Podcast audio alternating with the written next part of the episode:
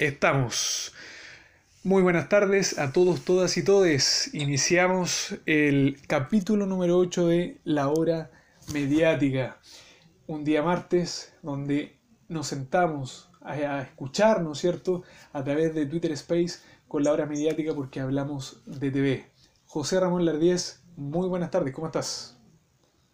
Hola, hola, ¿cómo están? Aquí estamos. Eh, bueno, lo que tú comentabas antes, que vamos a estar desmenuzando un poquito este Copihue de Oro 2021, que, que, ha sido bien, bien comentado en redes sociales. Algunos no quedaron muy conformes con la nominación, así que vamos a estar escuchándonos entre todos y, y comentando quién creen que va a ganar, quién les gustaría también que se hubiese sumado en esa categoría.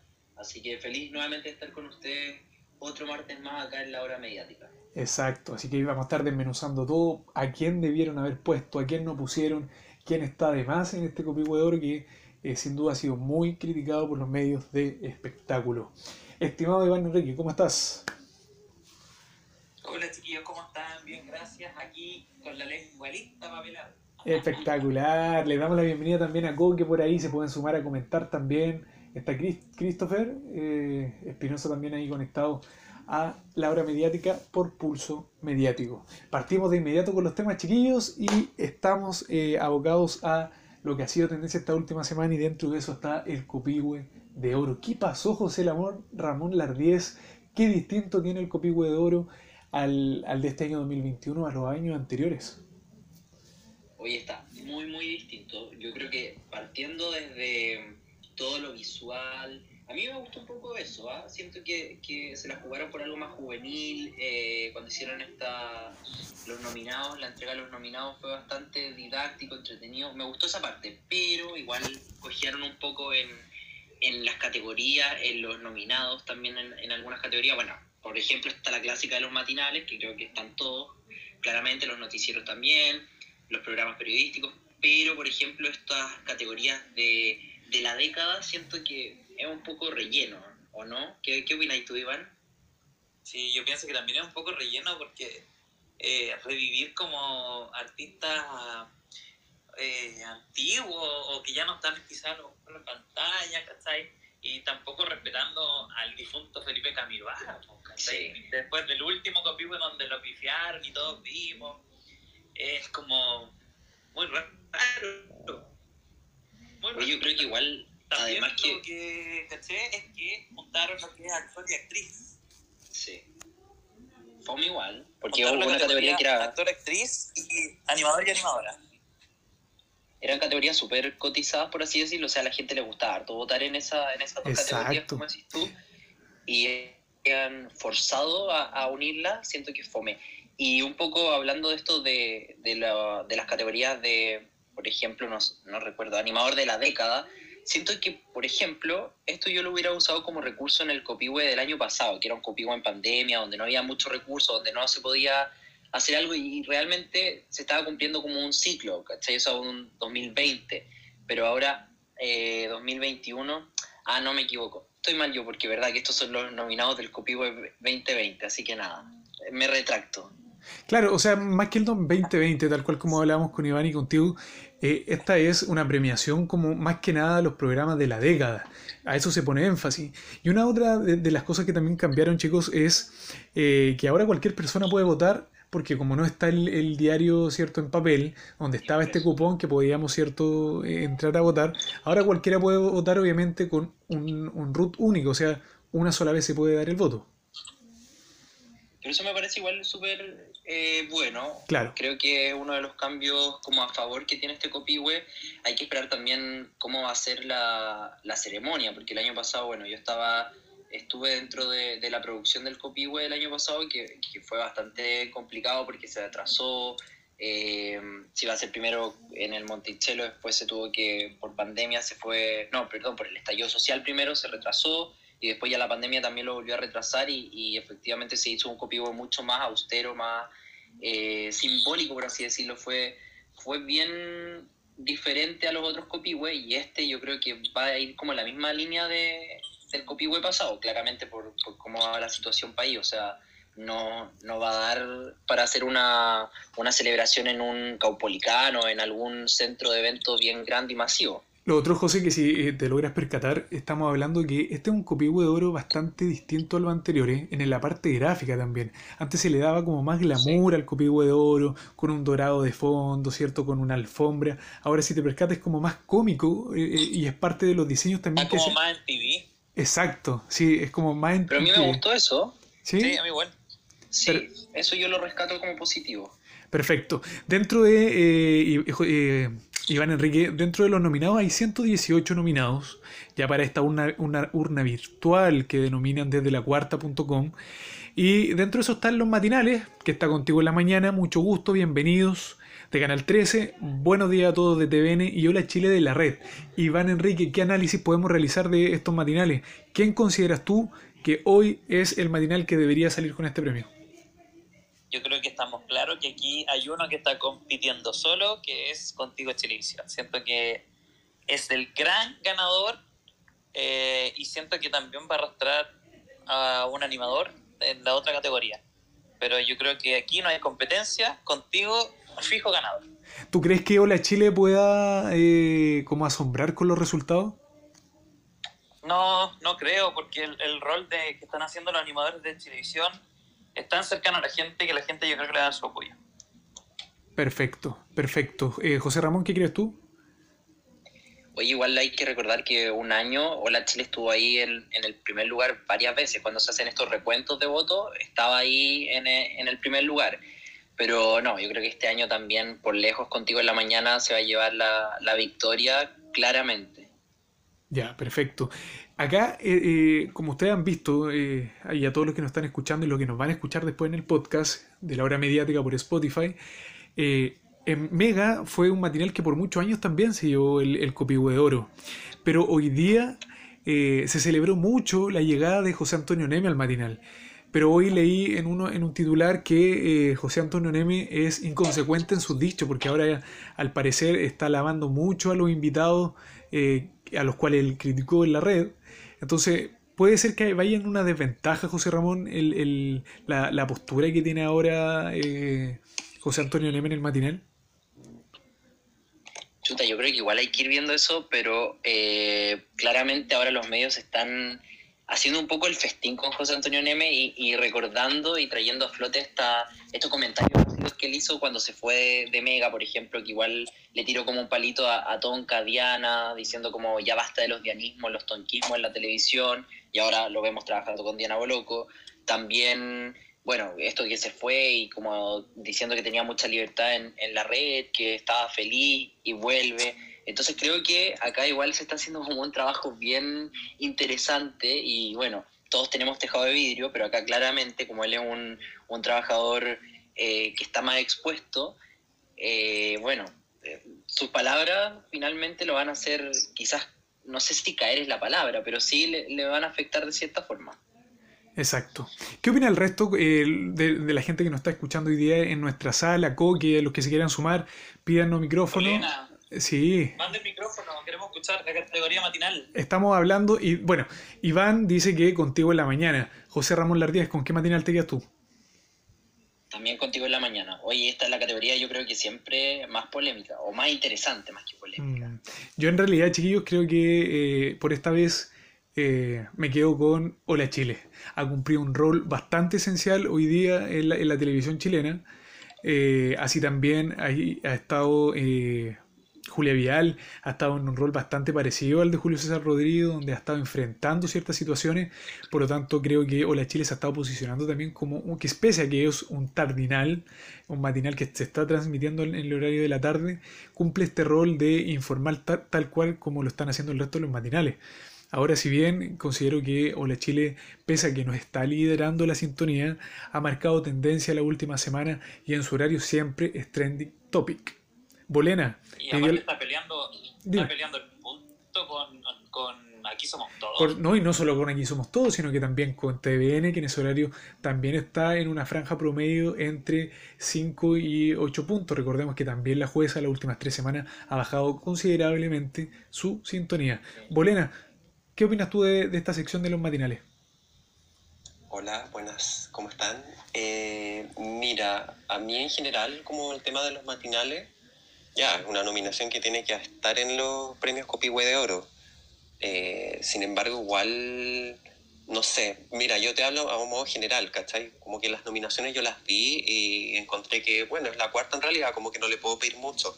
Te habla de, del sentido común, de lo que ve la gente, ¿cachai? Y al menos la opción, al menos que yo, por la cual yo votaría, y la veo como ganadora, podría ser el matinal del 11, por un tema ya más vinculado que han sabido eh, subirse a la cresta de la ola en contexto del estallido, para adelante. Después con la pandemia, con todo este problema que ha habido también por parte de, de la crisis de que atraviesa el Estado. Entonces, ellos han sido los únicos, bueno, con Hora Chile, pero Hora, Hora Chile no es tan mediático, no es tan influyente, siento yo, y no tiene gran alcance que tiene, por ejemplo, Televisión en el día de hoy, que hasta Julio César Rodríguez está en una encuesta, por muy cuestionada que tú la puedas ver, etcétera, pero ahí está. Perfecto. Se está uniendo también a nosotros la tía Onemi, una seguidora de, de, Twitter también, si es que quiere hablar por ahí, le podemos dar la palabra. Y nuestro querido Coque, que siempre está con nosotros y no se pierde eh, los capítulos de la hora mediática. Si quieres opinar algo, Coque, te voy a ofrecer micrófono. Eh, cuéntanos, ¿cuál fue, eh, cuál es el matinal que tú consideras que hoy día debería ganar en la categoría de mejor matinal por eh, el, el Copihue de Oro? Ahí se está conectando Coque. Agradecer de inmediato a todos los que se están conectando a este capítulo número 8 de la hora mediática y hasta a punto de ingresar eh, César Fuensalida, un periodista muy conocido de la televisión y del espectáculo nacional.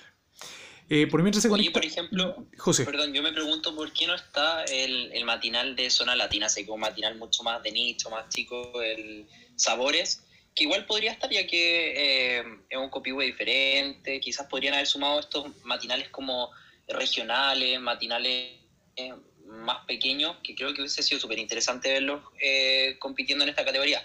Claro, corrían con desventaja quizás al lado de un matinal más masivo como Contigo en la Mañana, mucho gusto, bienvenido, pero hubiese sido interesante para la gente que sigue ese, esos matinales. Mira, buen punto, José, buen punto. matinal que, eh, claro, como tú dices, no, a lo mejor no alcanza la, la, sintonía que alcanza el resto de los matinales, pero eh, debería haberse formado un nicho, un espacio para que este, lo, eh, este lo hubiese considerado. Coque, te cedo la palabra. ¿Cuál es el matinal que tú consideras que debería estar eh, liderando este copihuevo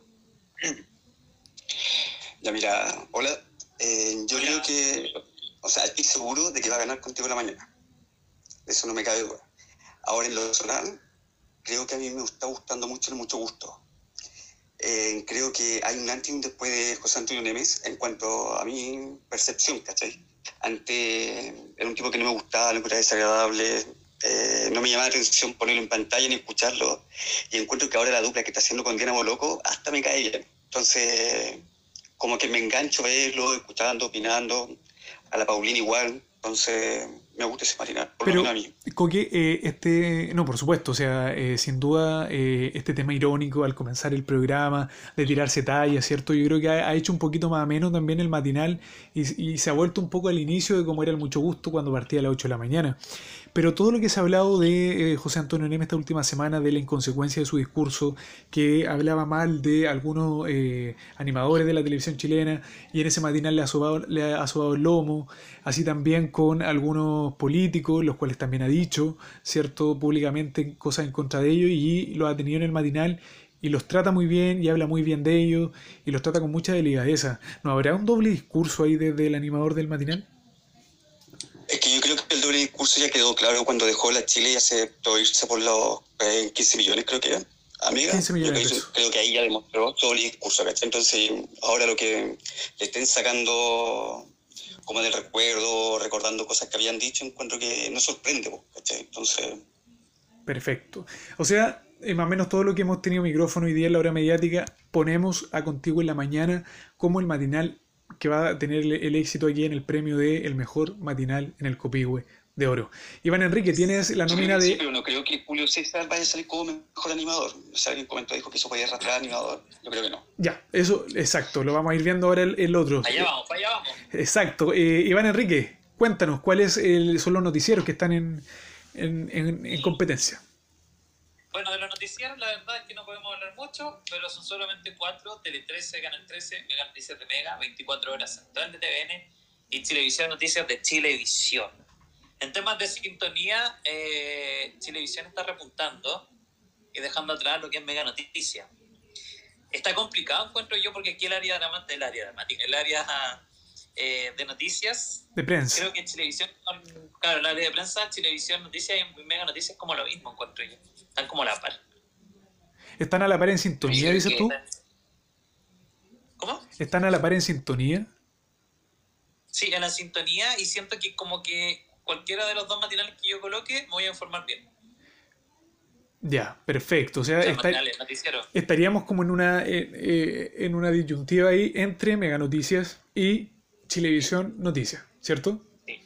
Perfecto. Así es. Ahora, eh, ¿qué está pasando con Tele 13? La gente se está de- eh, desencantando de- del noticiero que también por un tiempo lideró bastante, muy, en muchos años y lleva una marca muy reconocida eh, a través de estas encuestas que se hicieron el- de Focus Group cuando se analizaron las marcas de la televisión chilena. Tele 13 salió como una de las más destacadas. ¿Qué está pasando hoy día, José Ramón Lardíez, con, eh, con esta marca? ¿Qué está pasando con Tele 13?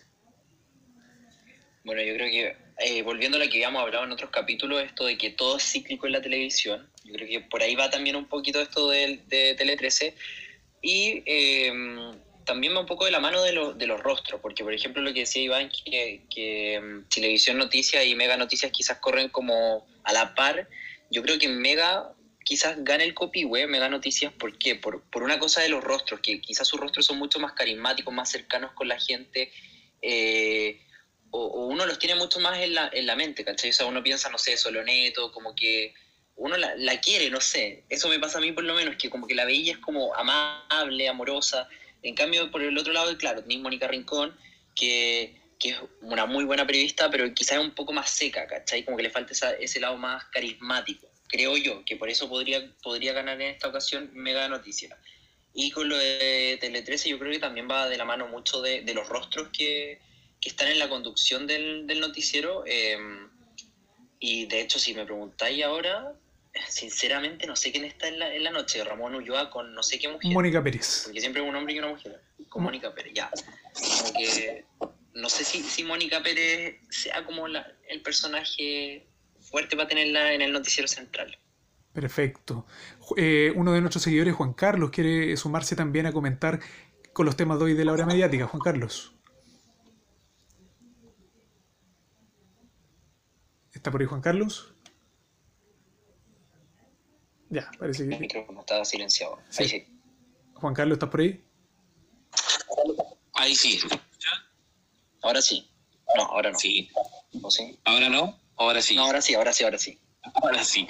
Yo creo que más que pasa por los rostros, eh, veo que Canal 3 igual tiene eh, eh, a Ramón Ulloa, que, que, un, que un gallo súper clever.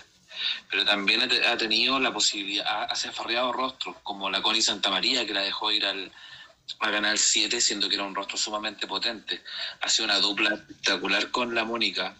Ahora tienen a Carlos Rejola en la, en la tarde, creo que se va a unir al matinal, que también es una galla que seca periodísticamente.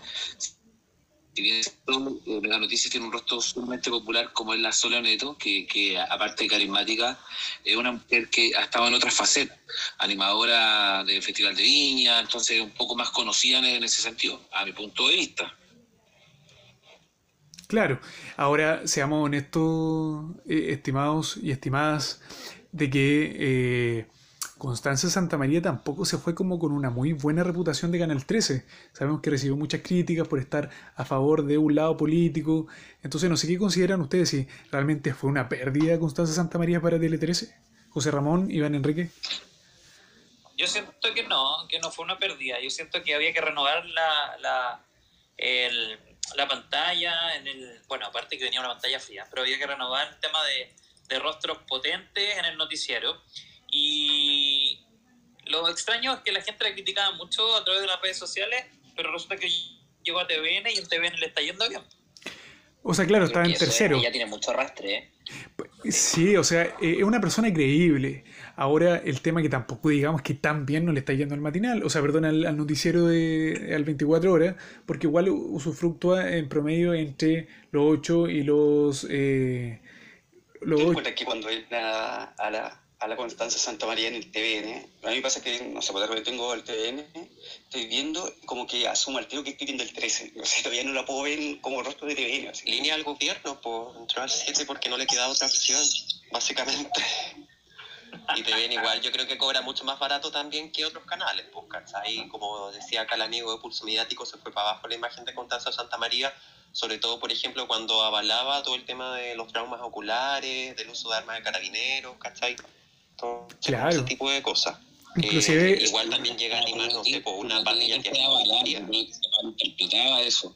Yo creo que nadie puede avalar el tema de los traumas oculares. No creo que... Están los audios. Sí, pero avalar, avalar, yo creo que hay una hay, hay una sacada de contexto en, en, en, en la, en, la, en el párrafo que ella menciona. Mira, puedo buscar la cuña y te la puedo decir. Eh. Oye, ¿qué pasa con el animador? Eh. Ojo. No salió a desmentir los dichos. No. Ahora. eh, Oye, yo, yo, ¿puedo agregar algo? Por supuesto, sí, por supuesto. Sí. Sí, mira, lo que pasa es que eh, me pasa que, por ejemplo, el Mega Noticias que en otros canales está reclutando un buen equipo periodístico, pero mi observación a Mega Noticias en particular, que a veces da el palo al gato y a veces no. ¿Cachai? Y tiene que ver mucho también de cómo funcionan los medios nacionales acá en Chile, pues, ¿cachai? Que defienden intereses privados, empresariales, etcétera. Pero por otra parte, claro, tenéis como todo este equipo periodístico que, no sé, pues, perfectamente podría mojarse más las, las, las manos, ¿cachai? Ensuciarse más las manos y tratarte más serio, pero se entiende que igual por temas propios de, de, de los dueños del canal no se podría. Eso mismo pasa en el 13, pues, ¿cachai? Nunca vaya a haber un reportaje que critique a la contaminación pasaba, que hace Luxi exacto, en Chile. Pasaba con, eh, en su propia trampa o en el o Mm. contacto. No sé si ustedes recuerdan, estimados y estimadas, que estaban en un momento donde querían lanzar el capítulo ligado a eh, desenmascarar a gente de la política y eh, pese a que a lo mejor eh, estaba en la publicidad de esos capítulos, el día viernes los tenían que bajar. Ahora es lo mismo que decía Cecilia Gutiérrez, eh, Iván y, y, y, José también nos pueden confirmar. Cecilia Gutiérrez en el capítulo ante, anterior, creo que fue en el sexto capítulo, ella nos comentaba, o sea, Canal 13 eh, es uno de los canales que le tiene que dar eh, pleitesía a, eh, al gobierno. Es un canal donde el dueño es uno de los más ricos de Chile, por lo tanto su línea editorial no va a ir en desmedro ni perjudicar a la línea cierto que estaría dominando el, el, el Chile o el pueblo. Iván Enrique. También, pero eso lo decía Michael Roldano, ¿no? Que era a raíz de, de la red, que era un canal que finalmente ah, claro, está lo, sí, eh, sí. dirigido por un mexicano. Exacto. Claro. Exacto, entonces... Pero, pero, también tenemos que partir de la base que Canal 13 siempre ha sido como de línea editorial eh, muy conservadora. Es que viene de las raíces, no, pues, no o sea, viene de una raíz, ¿cierto? Mm. Donde era, es el ex canal de la, la Iglesia Católica eh, viene cierto de, eh, una, una, simiente católica, por lo tanto yo creo que siempre, va, aunque no queramos, aunque cambie de dueño mil veces, Canal 13 va a ser reconocido como un canal católico, eh, pese a que ya no está ligado a ello. Yo creo que también ese estigma va a pasar, yo creo que y va a seguir por mientras esté el canal o esté la marca de Canal 13 en nuestro país. Seguimos avanzando, José Ramón Lardíez, se viene la sección de programas periodísticos, ¿cuáles, cuáles tenemos? Oye, ahí está bueno, ¿no? porque ahora yo creo que, que hay más que antes. En otra, otros años eran tres o cuatro los nominados, ahora tenemos eh, cinco. Pauta Libre por la Red, Estado Nacional de TVN, Tolerancia Cero Televisión CNN, Mesa Central de Canal 13 y Modus, modus Operandi de Mega. ¿Con cuál te queda, José? Eh, a mí me gusta, mira, yo debo reconocer que estoy entre Tolerancia Cero y Pauta Libre, pero eh, es que últimamente he visto más tolerancia cero, entonces pauta libre hace rato que, que no lo he vuelto a ver. Eh, pero me gusta, a ver, ¿cuál me, ¿por cuál votaría yo o cuál creo que iba a ganar? ¿Por cuál va, son dos preguntas votarías diferentes. Tú, ¿Votarías tú? Ya, yo votaría eh, por tolerancia cero. Me quedaría con tolerancia cero. ¿Y cuál crees tú que va a ganar? Yo creo que puede llegar a ganar pauta libre, ¿eh? Creo que va a estar la sorpresa de la red. Pauta libre, sí. Eh, en mi caso yo también, eh, Pauta Libre y, gran parte de, mis conocidos también se quedan viendo ese programa en la red. O sea, Pauta Libre tiene una línea editorial donde, no, tal cual como dice su nombre, es Pauta Libre, no tienen tapujos para decir absolutamente nada. Y creo que el programa que para mi gusto es el que debería ganar el copio de oro, de oro perdón. Ahora también eh, yo creo que está, va a dar la pelea, a dar la pelea. Varios de, mis conocidos me han comentado que han votado por Pauta Libre. Iván Enrique, ¿cuál es tu favorito? Yo me sumo a, a la opinión de ustedes porque yo creo que va a ganar Pauta Libre. Perfecto, Pauta Libre. ¿Alguien más quiere opinar, Coque? ¿Estás por ahí? Coque, cuéntanos. ¿Cuál crees tú que va a ser el, el eh, programa sí, Mira, comparto 100% lo que dijo José. Me pasa lo mismo. A pesar que yo no he visto modos operandi en ningún capítulo. Pero eh, eh, me gusta Tolerancia Cero, pero creo que este año va a ser de pauta libre. Se va, a ganar. Ya, perfecto. Tenemos también el programa deportivo que nos vamos a entrar a analizar, ya que estamos, ¿cierto? De, todos somos técnicos, está TNT Sport, eh, eh DirecTV Sport, la red, ¿cierto? Pero son programas que en realidad eh, yo creo que lo más probable es que va a ganar alguno de, TNT, que, son los que más visibilidad tienen y los que también aportan bastante a los... puede ser Nexo, Nexo, yo también creo. Nexo, puede ser, sí, también puede ser ahí una competencia... Es que una... tiene buen panel. Exacto, una competencia dura. Nos vamos con el programa de radio. Iván Enrique, ¿cuáles son los nominados de esta sección? Tenemos sacando la vuelta con Radio Carolina, pongámonos serios de 40 principales, pegado en el taco de la Radio Carolina, Central Radioactiva de Radioactiva y el vacilón del matinal. ¿Votaste tú? Iván, ¿votaste tú ya o aún no has votado? Mira, yo he escuchado el pegado en el taco sacando la vuelta. Yo me quedo con pegado en el taco. ¿Votaste ya, Iván, o no has votado? No he votado. Ya, no, nosotros acá ya votamos. Eh, sí, yo, nosotros igual, por lo menos yo me quedo con, eh, en este caso con eh, Pegado en el Taco, sí, de Radio Carolina. ¿Qué opinas tú, José Ramón? Eh, recuerdo, no sé si fue el año pasado o no, que ganó el, el vacilón, de, el, el, vacilón, vacilón matinal, creo que fue, ¿o no? Sí, exacto. No, exacto. El año anterior ganó el vacilón matinal de Corazón, de la Radio Corazón. Yo creo que puede ir por ahí la cosa, porque igual la Radio Corazón tiene harto arrastre. Eh, yo me voy a quedar con el vacilón. Perfecto, sí, sí, muy buen... Oye, chiquillo, hablando, hablando de radio, eh, a lo mejor José tiene el dato por ahí, pero hace rato que no veo como eh, un, un informe de la radio más escuchada. Sí, ¿eh? Yo tampoco, tenéis razón, y yo creo que últimamente igual debe haber subido, como la televisión, yo creo que por la pandemia sería interesante ese dato. Oigan, ¿no les llama la atención que los nominados principalmente en esta sección del programa de radio sean puras radios de dial y no existan las radios digitales, por ejemplo?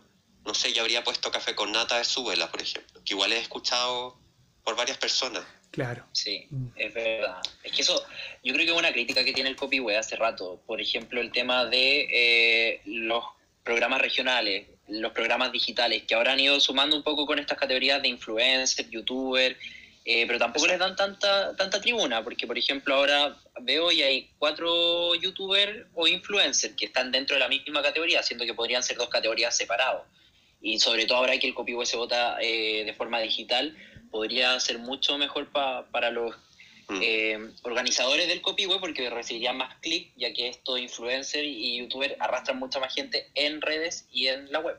Exacto. Y le ayudaría además a dar un paso más, más adelante también, pues, ¿cachai? Como no encerrarse solamente como en este periodismo clásico o en estos medios clásicos. Así es.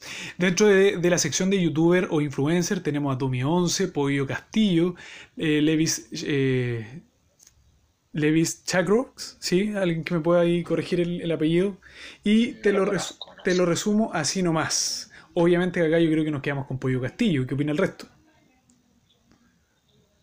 Iván Enrique. Sí, es al, que conozco. Es al que, conozco. yo también. Yo el resto no, no, no lo ubico. No sé si alguien puede... Creo que, creo que es un niñito, el tenis Tommy 11 es un niñito que se hizo viral eh, en los noticieros, ¿no?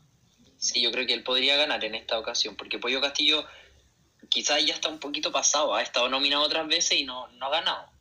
Eh, Y bueno, ahí yo creo que también faltan algunos TikTokers que, que no sé, pues este, por ejemplo, no sé si lo han visto, el, el, no me acuerdo el nombre, pero que es un papá y un hijo, buena papito creo que es. Por ejemplo, no sé, gente así como más ligada a TikTok me falta. Siento que son súper pocos, cuatro nominados para una categoría que es tan relevante hoy en día. Y Exacto. tampoco hay como nominados de la diversidad, ojo, porque hay harto... ¿Dónde está la Alicia Vial? Claro. Sí, eso. Eh, existen, eh, o sea, eh, hay gente que quedó fuera.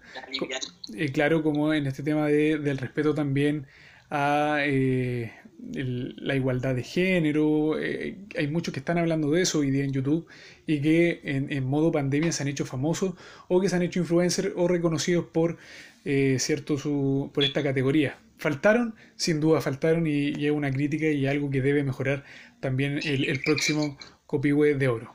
Dentro de eso nos vamos a saltar... Perdón, José. Este año, no sé si ustedes tienen el dato, ¿saben? Eh, si este año se hizo como en otros años donde finalmente eran los periodistas de otros medios que proponían a los candidatos, porque así eran otros en los años anteriores. Este año yo no tengo idea. A mí no, por lo menos no me llegó ninguna invitación y no, Mira, no sé si de el- mis amigos nadie participó por lo menos. Ten- eh, tengo entendido, eh, en base a, la- a las fuentes que nos comentaron, luego de que el director, no sé si tú me puedes decir el director anterior, el que, el que renunció en, en febrero, Sergio, Sergio Maraoli, Sergio Marabolí. Sergio Sí. él tenía como una tendencia, claro, de preguntarle a algunos medios cuáles deberían ser los, eh, los, los que deberían estar dentro de estas secciones, pero hoy en día, según las fuentes que nos ingresaron a nosotros, la dirección nueva, ¿cierto?, de, de la cuarta del área de espectáculo, como que ellos decidieron todo, eh, no fue eh, algo ligado como a lo que ha sido Tan más que tendencia, tan democrático, fue súper autoritarista la decisión que tomaron de, eh, de llevar ciertos programas a eh, esta nominación. Eso fue lo que subimos A nosotros. la hipo. Exacto, exacto. Eh, la tía Onemi parece que quería hablar, ¿no? ¿Está por ahí? Bueno, avanzamos por mientras. Eh, tenemos también dentro de la música urbana está Paloma Mami, eh, Kit Teton, eh, eh, AK420 y Harry Natch. Yo me quedo con Paloma Mami, que es la que conozco. No sé ustedes. Oye, pero Kid Tetón también es bueno. Kid Tetón saca Sí. tu Ya, Está Sí. peleada, está peleada la cosa está peleada, está peleada. El like del año tenemos al Ministerio de Ciencia y Tecnología, personal de salud y parando la olla. Yo obviamente me quedo con el personal de salud, quienes han sacado la mugre en, en esta etapa de, de pandemia. Me imagino que todos compartimos lo mismo, ¿cierto, Iván? Sí, por supuesto. Pero también la. Parando la olla. También es bueno. Sí, ONG de la olla es común. Eh, sí, totalmente de acuerdo. Y nos saltamos a lo que más nos interesa a nosotros, los programas de plataforma. Y acá tenemos a socios. ¿Qué te lo digo? Cómplices, la Junta y la Maldito. Voy a decir y vamos a, vamos a jugar un ratito por cuál yo no voté y por cuál voté o por cuál no votaría y por cuál votaré. Para los, aquellos que no han ingresado todavía a la cuarta.com. Eh, yo, sácame una duda. La maldito es la. La Maldona. el canal, el canal de, Sí. de Patricia Maldonado, exacto. Ese es el Ah. programa de, de de la plataforma.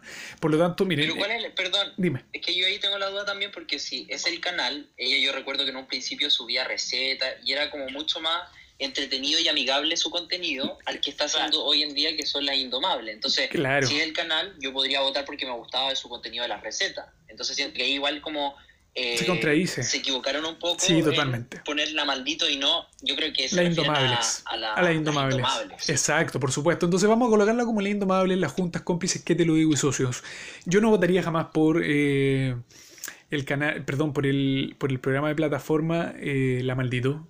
Considero que eh, es un espacio en el cual eh, ha estado cierto desprestigiando a mucha gente eh, de la televisión y no televisión su eh, la forma de tirar dardos de forma despectiva de la sociedad de, de la eh, de la lucha que hemos tenido por la igualdad de género. Eh, y lamentablemente considero que, que no es un espacio que debería estar en una categoría como la cuarta, que es popular, pese a que a lo mejor pueden tener su público determinado, considero que la maldito, el canal la maldito en este caso, eh, no respeta un poco lo que todos buscamos que es el respeto, el respeto mutuo y, ponerse también en el lugar de la otra persona.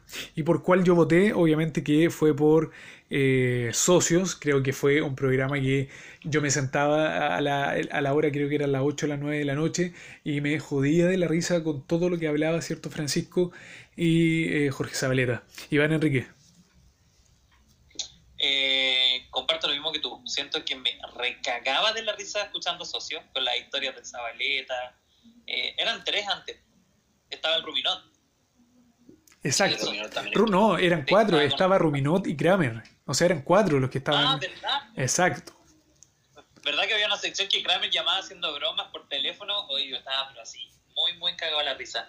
Y no votaría tampoco, claro, por la Maldonado. Siento que ya No, ni siquiera pa- debe tener un canal aquí. Por supuesto, ahí está nuestro querido eh, Ignacio Bahamondes. Nacho, cuéntanos, eh, ¿por qué eh, programa de plataforma tú votaste o votarías si es que aún no votas en, en el copihuebro?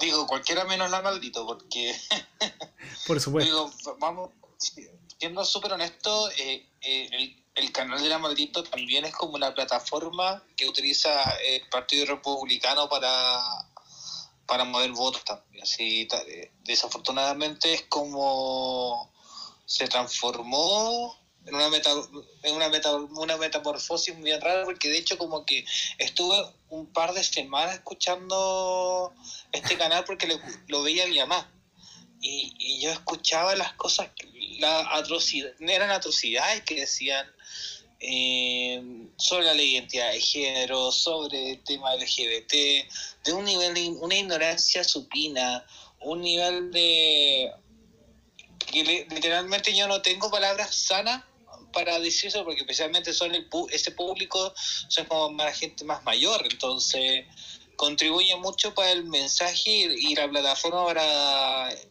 para hablar de como de una política bien tóxica Claro. eh, y no dejar y siempre invitaban como al fachocola gente muy de, de derecha Exacto. ya tirada para la ultraderecha No sé si, entonces eh, eh, Nacho, no sé si ustedes se acuerdan, o por lo menos los que nos seguían en ese entonces, nosotros hace seis meses atrás tuvimos la posibilidad de entrevistar a... eh, oh, se me olvidó hasta el nombre, de, de la, la que se fue de la, de la Indomable. No sé si alguien me puede ayudar por ahí. La Claudia, la Claudia Claudia Schmidt. Eh, Schmidt, eh, tuvimos la posibilidad de poder entrevistarla. eh, subimos inclusive en ese entonces a nuestra página de Instagram y también acá por, por Twitter eh, parte de la entrevista.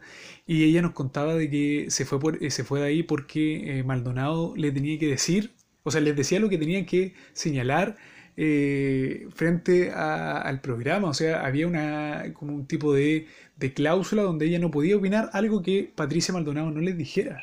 Entonces, eh, Ya, pero eh, era, era igual, Claudia. es- bueno, Ay, dale, perdón. no, y, y- dentro de Ah, eso, no, es que yo-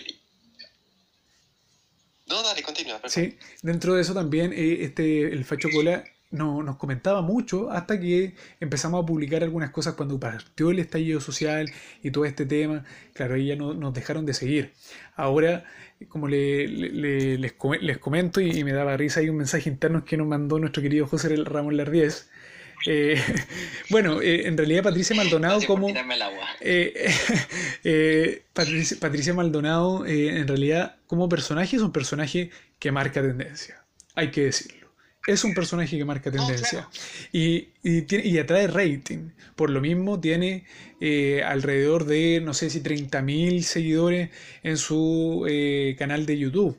Pero lo que hacen en su programa, creo que hoy día, cuando se están pidiendo el respeto, cuando estamos eh, peleando, ¿cierto?, por este tema de, de- de levantar nuevas leyes, que, que para algunos no les puede gustar, creo que hacerlo público y, y dirigirse con tanta, eh, porque denigra con sus comentarios, creo que ya hoy día la televisión no da para esos espacios. Sinceramente, no da para esos espacios. ¿Ya? Así Ya, que... pero mi teoría será muy mala. Lo que para transparentar lo que yo estaba comentando en, en nuestro chat grupal era que quizás, no sé si aquí alguien está de acuerdo conmigo, eh, quizás los amigos de la cuarta nominaron a la Maldonado eh, solo para que Patricia Maldonado le tenga buena onda este diario y dé declaraciones a la cuarta y así, porque sabemos que todo lo que ella diga va a generar. Entonces, ellos ahora son un diario eh, 100% digital. Entonces, finalmente yo creo que obviamente todos los clics le suman. Y si alguien publica algo de Patricia Maldonado, todos van a ir a verlo, sea porque la aman o sea porque la odian. Entonces creo que puede ser como para tenerla en buena y como que la nominan, como para pa guacharla, por así decirlo, y quizás para que ella después de declaraciones a la cuarta, no sé. Puede mi teoría. Lo vamos a, lo vamos a estar viendo. Dentro de la, del- de la otra sección, ¿cierto? Está la teleserie o serie de la década. José Ramón Lardíez, Está buena, tiene, ahí la, la lista, por favor, José Ramón. Ya. Está Bala Loca de Televisión y Netflix. La Jauría, TVN y Amazon. Eh, Sudamerican Rocket de Televisión. También el, repla- el Reemplazante de TVN Netflix. Perdona nuestros pecados de Mega. Soltera otra vez, Canal 13. Pituca sin Lucas, Mega. Y Los 80, Canal 13. Si hablamos de la década, tengo una opinión, Nacho, cuéntanos. tengo una opinión, tengo una opinión sobre eso. Yo creo que deberían haber separado teleserie y serie porque son dos formatos distintos. Sí. Totalmente de acuerdo. Es cierto. Sí, por supuesto. O sea, hablado- no podemos comparar los 80 con Perdona nuestros pecados. Los 80, una, una serie que tenía cuánto, 12, ca- 12 o 16 capítulos por temporada y Perdona nuestros pecados que tuvo casi no sé cuántos capítulos, unos, unos 500 capítulos puede ser, acaso no más. Eh, creo que también fue una mala decisión de la cuarta de colocar eh, en una misma sección a teleserie y serie, que son formatos muy distintos, totalmente con lo que dice Ignacio. Ahora considero acá, y no sé qué me van a decir ustedes, que faltó Pacto de Sangre. La teleserie que, pese a no ser líder en, sin- en sintonía, creo que marcó tendencia y que no nos despegábamos de ella. Iván Enrique. Que yo siento que estamos hablando de la década, ¿cierto? Hablemos del 2011 en adelante. Y, y no hay como teleseries que, que, aquí en la, que hayan marcado así como wow, ¿cachai? Eh, claro, efectivamente faltó esa. Eh, ¿Me puedes? Necesito salir de una duda. Secretos en el jardín, ¿en qué año fue? 2012. Te lo digo al tiro. Ah, Dos- 2002 o 2013, sí. Sí, Una 2012. teleserie también de culto. Exacto. Tenemos eh, El secreto en el jardín, que fue eh, un exitazo. Eh, pese a no liderar en sintonía, creo que fue de culto y que Canal 13 tampoco la supo potenciar. Tenemos entonces ahí, eh, tenemos entonces ahí esta, estas eh, teleseries. Se acaba de incorporar nuestro querido invitado César eh, Fuensalida, así que ya para ir terminando este tema, ya para comenzar con él, eh, Iván, ¿con cuál nos quedamos? ¿Con qué teleserie? Yo me quedo con los 80 todo el rato. Por supuesto. yo los 80 también. José Ramón. Los 80. Hoy a mí me gustó la jauría, pero claro, siento que para la década, eh, no sé si es de la década. Creo que No, yo me, me van a matar, es que yo los 80 vi como la primera y la segunda temporada y después ya le perdí el, el hilo, pero yo me quedaría con eh, Perdona nuestros pecados. Perfecto. Coque, ¿con cuál te quedas? Eh, yo me quedaría también con Perdón nuestros pecados, solo porque no está pacto de sangre, pero creo que se merece el premio de los 80. Perfecto. Bueno, quedan más secciones, animador animadora, tenemos a Felipe Camiroaga, Julio César Rodríguez, Diana Boloco, Pancho Saavedra, Julio Elfenbein, Tonka Tomisic, eh, Rafael Araneda, Sergio Lago, Luis y Montserrat Álvarez. Sin lugar a, sin lugar a dudas, Julio César Rodríguez es quien debería llevarse este, este premio del Copigo de Oro como mejor animador. Lamentablemente, y, y muy raro, no está eh, Sergio, Sergio Lago, está, pero no está el, el animador del Festival de Viña. ¿Qué pasó con eh, Martín Cárcamo? Toda la razón. ¿Qué Sí. pasó con Don Francisco? ¿Qué pasó con Don Francisco? Exacto. ¿Qué pasó con José Miguel Viñuela? Que tampoco está acá. Son las interrogantes que nos van a quedar y vamos a ver. Nadie de la red tampoco. Exacto. Pero en el día de hoy, Don Francisco es igual de mediático, igual de influyente que Julio César No, Rodríguez. exacto que no, No, por, supuesto. Pero estamos hablando de la década. Por tanto, como estamos hablando de Pues la década, debería aparecer, por Se supuesto. Se desinfló mucho, se desinfló mucho después de que renunció, renunció Canal 13. Exacto, exacto. ¿Y qué Sí. opinará César de que está Felipe Camiroaga? Yo quiero saber eso. Yo- que se lo vamos a preguntar, debate, se lo vamos a preguntar, por supuesto. Está dentro de nuestro, eh, nuestra pauta, estimado José. Así que, Te- Tenemos que, tenemos que decir que son dos años que estuvo Felipe Camilo a casa entre 2011 y 2012. Eh, la Cecilia Boloco, imagínate a Cecilia Boloco entre el 2011 y el 2021, lo único que fue animar en fue Vertigo. exacto, Y, y nada más. Y está, y está nominada. por supuesto. ¿Cecilia Bueno. Boloco? No. No, no, Cecilia Boloco no está nominada. No, no está nominada Iván Enrique, en ninguna categoría. Ah, perdón, es Diana Boloco. Diana. Boloco, exacto. Fal- Faltó Cecilia, por supuesto. Faltó Eh, Cecilia. ¿Todo bien? ¿Todo bien en casa, Iván? Sí, faltó Cecilia. Oye, ¿Cómo? Una, una consulta y, y- y como llegué un poco tarde porque está haciendo algunas cosas, ¿ustedes creen que el que el cupismo de oro va a ser su última edición? Sí, yo creo que la Como sociedad... que y después como que va a ser porque porque a mí me pasa algo como que todas las nominaciones son de la década y es como Que se están despidiendo.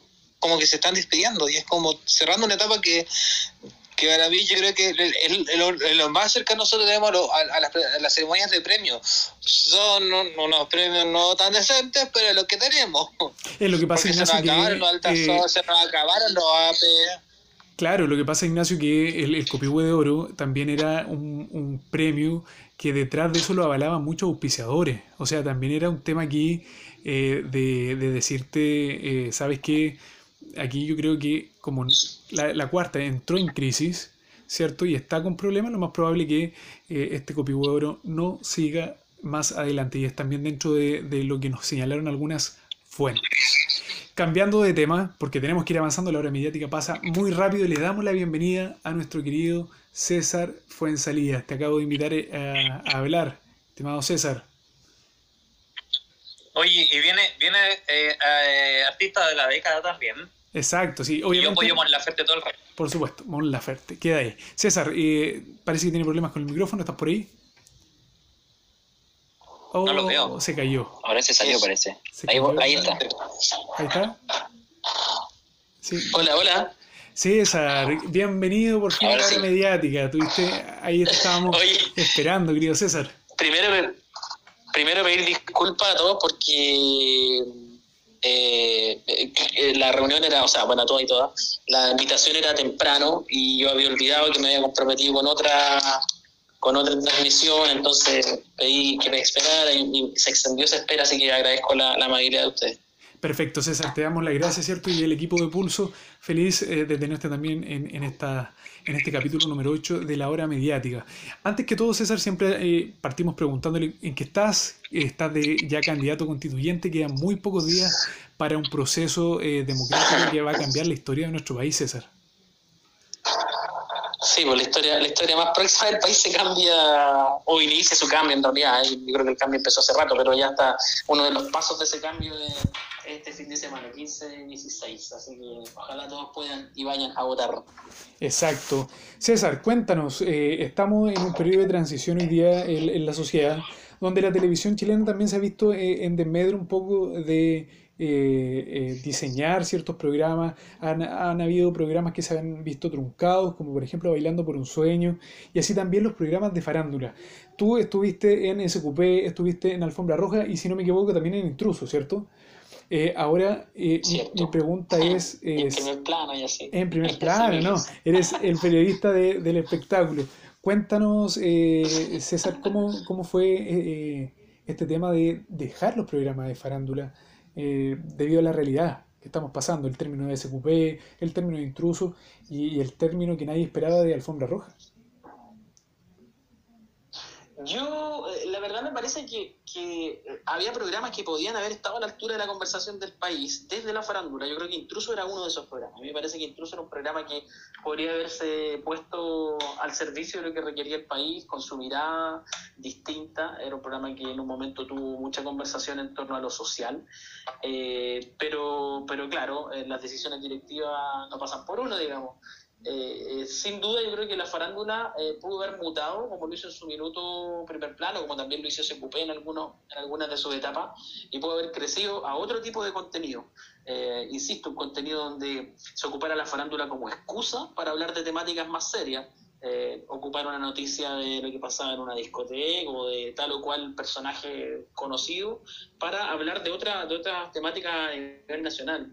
Me pasó que lo viví en Alfombra Roja en su minuto, cuando trabajé ahí, y también lo viví en Intruso, eh, más, más, constante, digamos. Eh, porque la mirada editorial de Intrusos tenía, digamos, el productor ejecutivo de Intrusos tenía esa mirada también y quería como proyectar hacia allá el programa. Pero como no se toman las decisiones, como les digo, en los equipos se toma a nivel penal, eh, Intruso se cierra, se acaba. Eh, le pasó lo mismo varios años antes a Alfombra Roja. Eh, y, lo mismo le pasó unos años antes a, a SQP, digamos, no, tampoco era un programa que, que le permitieron seguir creciendo ni explorar. porque, porque la farándula incomodaba a su ¿no? y, iba camino a incomodar a todo orden establecido, político incluso. Entonces ahí ya también se empieza a generar otro tipo de, de. Oye, César, ¿y de, de dónde nació eh, esta idea o de dónde viene el tema de representarnos en escribir la nueva constitución? Mira, eh, eh, buena pregunta la que se iban. Eh, hace años, desde, desde, muy chico, que yo tengo la noción de que el país hay que cambiarlo desde las bases. Claramente una de las bases es la constitución. Eh, una base fundamental, me parece a mí. Entonces, desde, desde muy joven he estado en esa, en esa mirada, muy desde fuera de lo político, eh, muy desde quienes me conocen, digamos, del barrio, de la casa. Pero, pero claro, mi, imagen más pública, si se quiere, mis trabajos, al ser más visibles en, en otra línea, pareciera como que no, no tienen mucho que ver con lo que yo he sido, digamos. Eh, pero de ahí viene esa mirada, desde siempre, desde que soy chico, digamos. Y, y, se, dio esta oportunidad, se me generaron un par de reuniones, el Partido Progresista ofreció cupos a independientes, me permitieron llegar a esas reuniones donde se ofrecieron esos cupos, eh, y yo las tomé con mil, mil detalles que los pacté antes, digamos, eh, como que no voy a tener nada que ver con el partido, ni militar con ellos, ni sacarme fotos con ellos, ni compartir con ellos, eh, porque no me representan, básicamente estoy ocupando el cupo que otorgaron solamente. Claro. Entonces me permitieron todo eso y yo acepté la posibilidad y, y, lo vi como una carta real de decir, sabéis que todo lo que, lo que he vivido, lo, lo, que, o lo que he criticado, lo que he alegado todos estos años, quizás en este camino puede tener un, un resultado práctico que no solo me convoque a mí, sino que impacte en el resto del país. Así es, César. Siempre... Ah, dale, José. No, quería preguntarle a César si este quizás sea como su primer paso para llegar a la política. No sé si el día de mañana, después de ya todo esto que falta, igual un largo camino eh, por la nueva constitución, eh, quizás verlo, no sé, en alguna alcaldía, concejal, o solo te vaya a limitar como a esto de, de escribir la constitución y después ya volver a tu, a tu trabajo habitual. Eh, ¿Cómo estáis, José? Tanto, tanto tiempo bien, sin hablar. bien, bien. Oye, eh, ¿sabéis que me lo han preguntado antes, compañero? Me han dicho antes eso, eh, si es que acaso este es el primer como paso. Porque claro, el sábado domingo las votaciones pueden eh, finalmente delimitar que yo no llego a la constitución, a la convención constitucional, digo, y, y, yo tengo que seguir con mi vida. Y la verdad es que no, no me he planteado seguir ni, ni pretendo entrar en esa como intención política, porque lo he visto en algunos de los candidatos y candidatas convencionales constituyentes que están en esa arena y que están eh, hablando de temáticas que van en esa lid y están aliándose a sectores donde eh, pueden tener algún capital político. La verdad que yo no tengo ni un capital político eh, a, mi, a mi haber, más que las intenciones de hacer cosas buenas para el país. Eh, y, no me interesa en alguna instancia ni mediano, ni, ni corto, ni largo plazo eh, decir, sabéis que ah, la próxima elección gana tantos votos, que lo he escuchado, eh, gana tantos votos, eh, después en la próxima con esta yo me presento a concejal o alcalde. No, para nada, para nada. Yo creo que esto es como el momento, voy a, vamos a ver lo que pasa el fin de semana, eh, vamos a ver si la gente decide que sea yo uno de los que esté ahí, y luego de eso tendré que seguir media común nomás. Oye, como bueno, acá estamos para hablar obviamente de televisión, no sé si Iván quería hacer otra pregunta relacionada con el mundo político o digamos con los quiero, quiero ver eh, el tema, ¿qué opinas César? De Ajá. que los rostros de televisión estén eh, candidatos a, a constituyentes, modelos, periodistas de farándula, actores, actrices. ¿Qué, Yo creo, ¿qué opinas tú de esto? ¿Sabéis qué lo que pasa con eso, Iván? Eh, porque a mí me han sindicado, no mucha gente la verdad, pero un par de personas me han sindicado así como, oye, pero tú también sois de la tele venís de la farándula, cuando hago, cuando doy una opinión crítica sobre lo que está establecido. Eh, yo creo que más allá de donde tú vengas, tiene que ver con lo que tú aportas. Eh, lo que hay que entenderse como votante, porque primero uno es votante, es que detrás de la intención de poner a personajes mediáticamente conocidos está solo la intención de tener votos para esa, para esa localidad política o grupo político. No hay mucho del entendimiento. Eh, por ejemplo, en la lista, misma lista que voy yo está Francisco Reyes, que es un conocido actor chileno, Pancho Reyes, eh, que, es, que yo tengo claro, él va como independiente también ocupando un cupo de un partido, no recuerdo cuál en este momento, pero está claro que eh, a él lo tomaron porque puede arrastrar votos y finalmente por el sistema de medición TONT que existe en la actualidad para, para este tipo de elecciones de, de listas, eh, puede ser que los votos de él repercutan en algún político que esté entre medio, particularmente la lista que voy yo, Barra Cortázar, que espero que nadie lo vote, eh, pero por arrastre inevitablemente puede llegar igual. ¿Te das cuenta? Entonces, eh, se ha utilizado el personaje conocido para esto, para capturar gente que quizás ve dejar la política y vean estos personajes alguna posibilidad de decir, ¿sabéis que van a cambiar un poco la mirada, van a sumar algo? No todos, no todos están en esa. César, por ejemplo, eh, disculpa, por ejemplo, rostros como Adriana Barriento, Yuyuni Navas, ¿tú crees que atractivo para la gente votar por ellos? Por eso te digo, yo creo que si Nava no hubiera tenido eso, esa, esas apariciones tan aberrantes en la última semana, yo creo que mucha gente ligada al mundo, por ejemplo, al mundo natural o al mundo del deporte, podría haber visto en ello una oportunidad, ¿eh? no hay que, no hay que perderse en eso.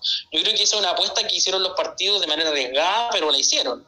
Eh, ahora, evidentemente que cuando tú lo escuchas hablar a alguno o a algunas, te das cuenta que no, no tienen nada que ver, porque no tienen nada que hacer, que más allá de tener propuestas, no entienden como el país de lo que efectivamente se busca en la Constitución. Entonces, eh, hay, que, hay que tener claro, o sea, la Constitución no es un programa político, no hay que ir a vender, oye, vamos a hacer esto, vamos a hacer esto otro, porque no es lo mismo que, que una alcaldía. Yo creo que si Yuyuni no hubiera hecho esas declaraciones, a lo mejor mucha gente hubiera votado por ella. Aún creo que va a votar mucha gente por ella. ¿Y Adriana Barriento? A, mí particularmente en el caso de Adriana Barrientos, eh, el caso de ella lo siento muy extraño y particular porque ella la toma un partido que, si bien eh, es de izquierda, entre comillas, ella es una persona que de ideales ha tenido ideales abiertamente de derecha muchas veces. O sea, bueno, fue parte del ejército en su minuto, pero, pero anexo a eso. Eh, ella, ella en general ha tenido muchas actitudes y mucho de su actuar ha sido ligado a la política de derecha. Entonces es rara la, movida que hizo ese partido con, con llevarla como candidata. No, no, sé qué buscan, más que un arrastre, más que deje voto, que llame la atención la, verdad lo desconozco. Yo trabajé con ella, con Adriana en, su minuto, en mucho gusto, y una persona que es muy simpática en el trato, una, una, una, mujer muy amable en, el trato laboral, por lo menos conmigo fue así siempre. Eh, pero claro, a nivel ideológico, para pensar en una constitución, claramente no tiene una mirada que discrepa 100% de la mía. Claro. José. Eh, no, yo creo que es, verdad lo que dice César en relación a la Adriana. Yo creo que también, bueno, ella está ahora postulando como más temas medioambientales, por lo que he visto, el tema de, de, de los perros, del, cuidado eh, con los animales, y, bueno, es lo que vemos también en sus redes sociales el día a día con, con su perrita Asia, como que está, están apostando como por ese lado con su partido. Hoy, como decíamos, bueno, César eh, vaya a estar aquí con nosotros comentando un poco de la televisión y sobre esto, no sé, ¿qué te parece la nominación al Copihue? ¿Cómo lo viste tú? Tú igual cubriste harto tiempo, me imagino, el Copihue de Oro, te tocó ir a, esa, a esos eventos cuando ya eran bien masivos. Eh, ¿Cómo viste esta nominación? Que son muchos nominados por década, o también se juntaron categorías como mejor animador y mejor animadora. ¿Qué te parece a ti? Lo, lo, escuché lo escuché un poquito antes de que de entrar como hablante a esto a esta sesión de hoy y no me recuerdo quién dijo que era como que tenía olor como a despedida esta cosa. No, no recuerdo quién. fue alguien pero, de nuestro amigo pero coincido coincido con, ah coincido con quien lo dijo porque yo creo que efectivamente los copihues tienen olor a despedida ya ya van de salida. Eh, si bien es la única fiesta o reconocimiento similar que tenemos a este nivel de espectáculo, digamos, porque, porque el resto es pulsar y eso es una cosa mucho más mucho más artística, eh, o, los caleuches en otra, en otra línea, digamos, pero, pero como a este nivel de espectáculos como de televisión, eh, son los únicos que lograron una notoriedad, y yo creo que van de salida básicamente porque tienen que ver con lo que significa invertir en los oro, y la empresa que está detrás de los oro. Yo no sé si la empresa tenga la capacidad de seguir desarrollando eso, sobre todo en una televisión que ha pedido cambiar la mirada editorial y que lentamente, como reacciona la tele siempre, lo ha logrado hacer en alguna medida. Entonces, yo creo que están en esta parada de poner personajes históricos y todo, para hacer como la última la última recogida, si se quiere, y después de eso, eh, fin, yo creo ya. No más, o por lo menos no más por un rato. Ya, pero por ejemplo, en el caso que esté Felipe Camiroaga nominado mejor animador de la década, ¿qué te parece a ti? ¿Que, se siga como un poco usando la imagen de Felipe? Yo creo, a mí me pasó siempre con Felipe Camiroaga, me tocó conocerlo cuando reporteaba, eh, que siento que se utilizó como un personaje mediático y su muerte fue utilizada como a iconizarlo. Eh, eh, además de que un par de veces encaró a unos ministros, una forma de encarar bien popérrima además, digamos, pero, pero en su minuto fue como que llamó la atención y era el personaje que nos representaba la ciudadanía y, social y todo, y la gente se olvida, parece. Felipe Camiroga, aparte del material audiovisual que iba a hacer eh, eh, el día del accidente, también iba a hacer negocio a la isla. Entonces, yo a veces me parece que la memoria del chileno es súper frágil. Eh, Felipe Camiroga, si bien gozaba de mucho cariño de sus equipos, también había parte de los equipos en los que había trabajado donde no gozaba de tanto cariño. O sea, dejémonos de, de pelotudeces, que hoy día parezca pegado en un muro, como un gran ícono democrático.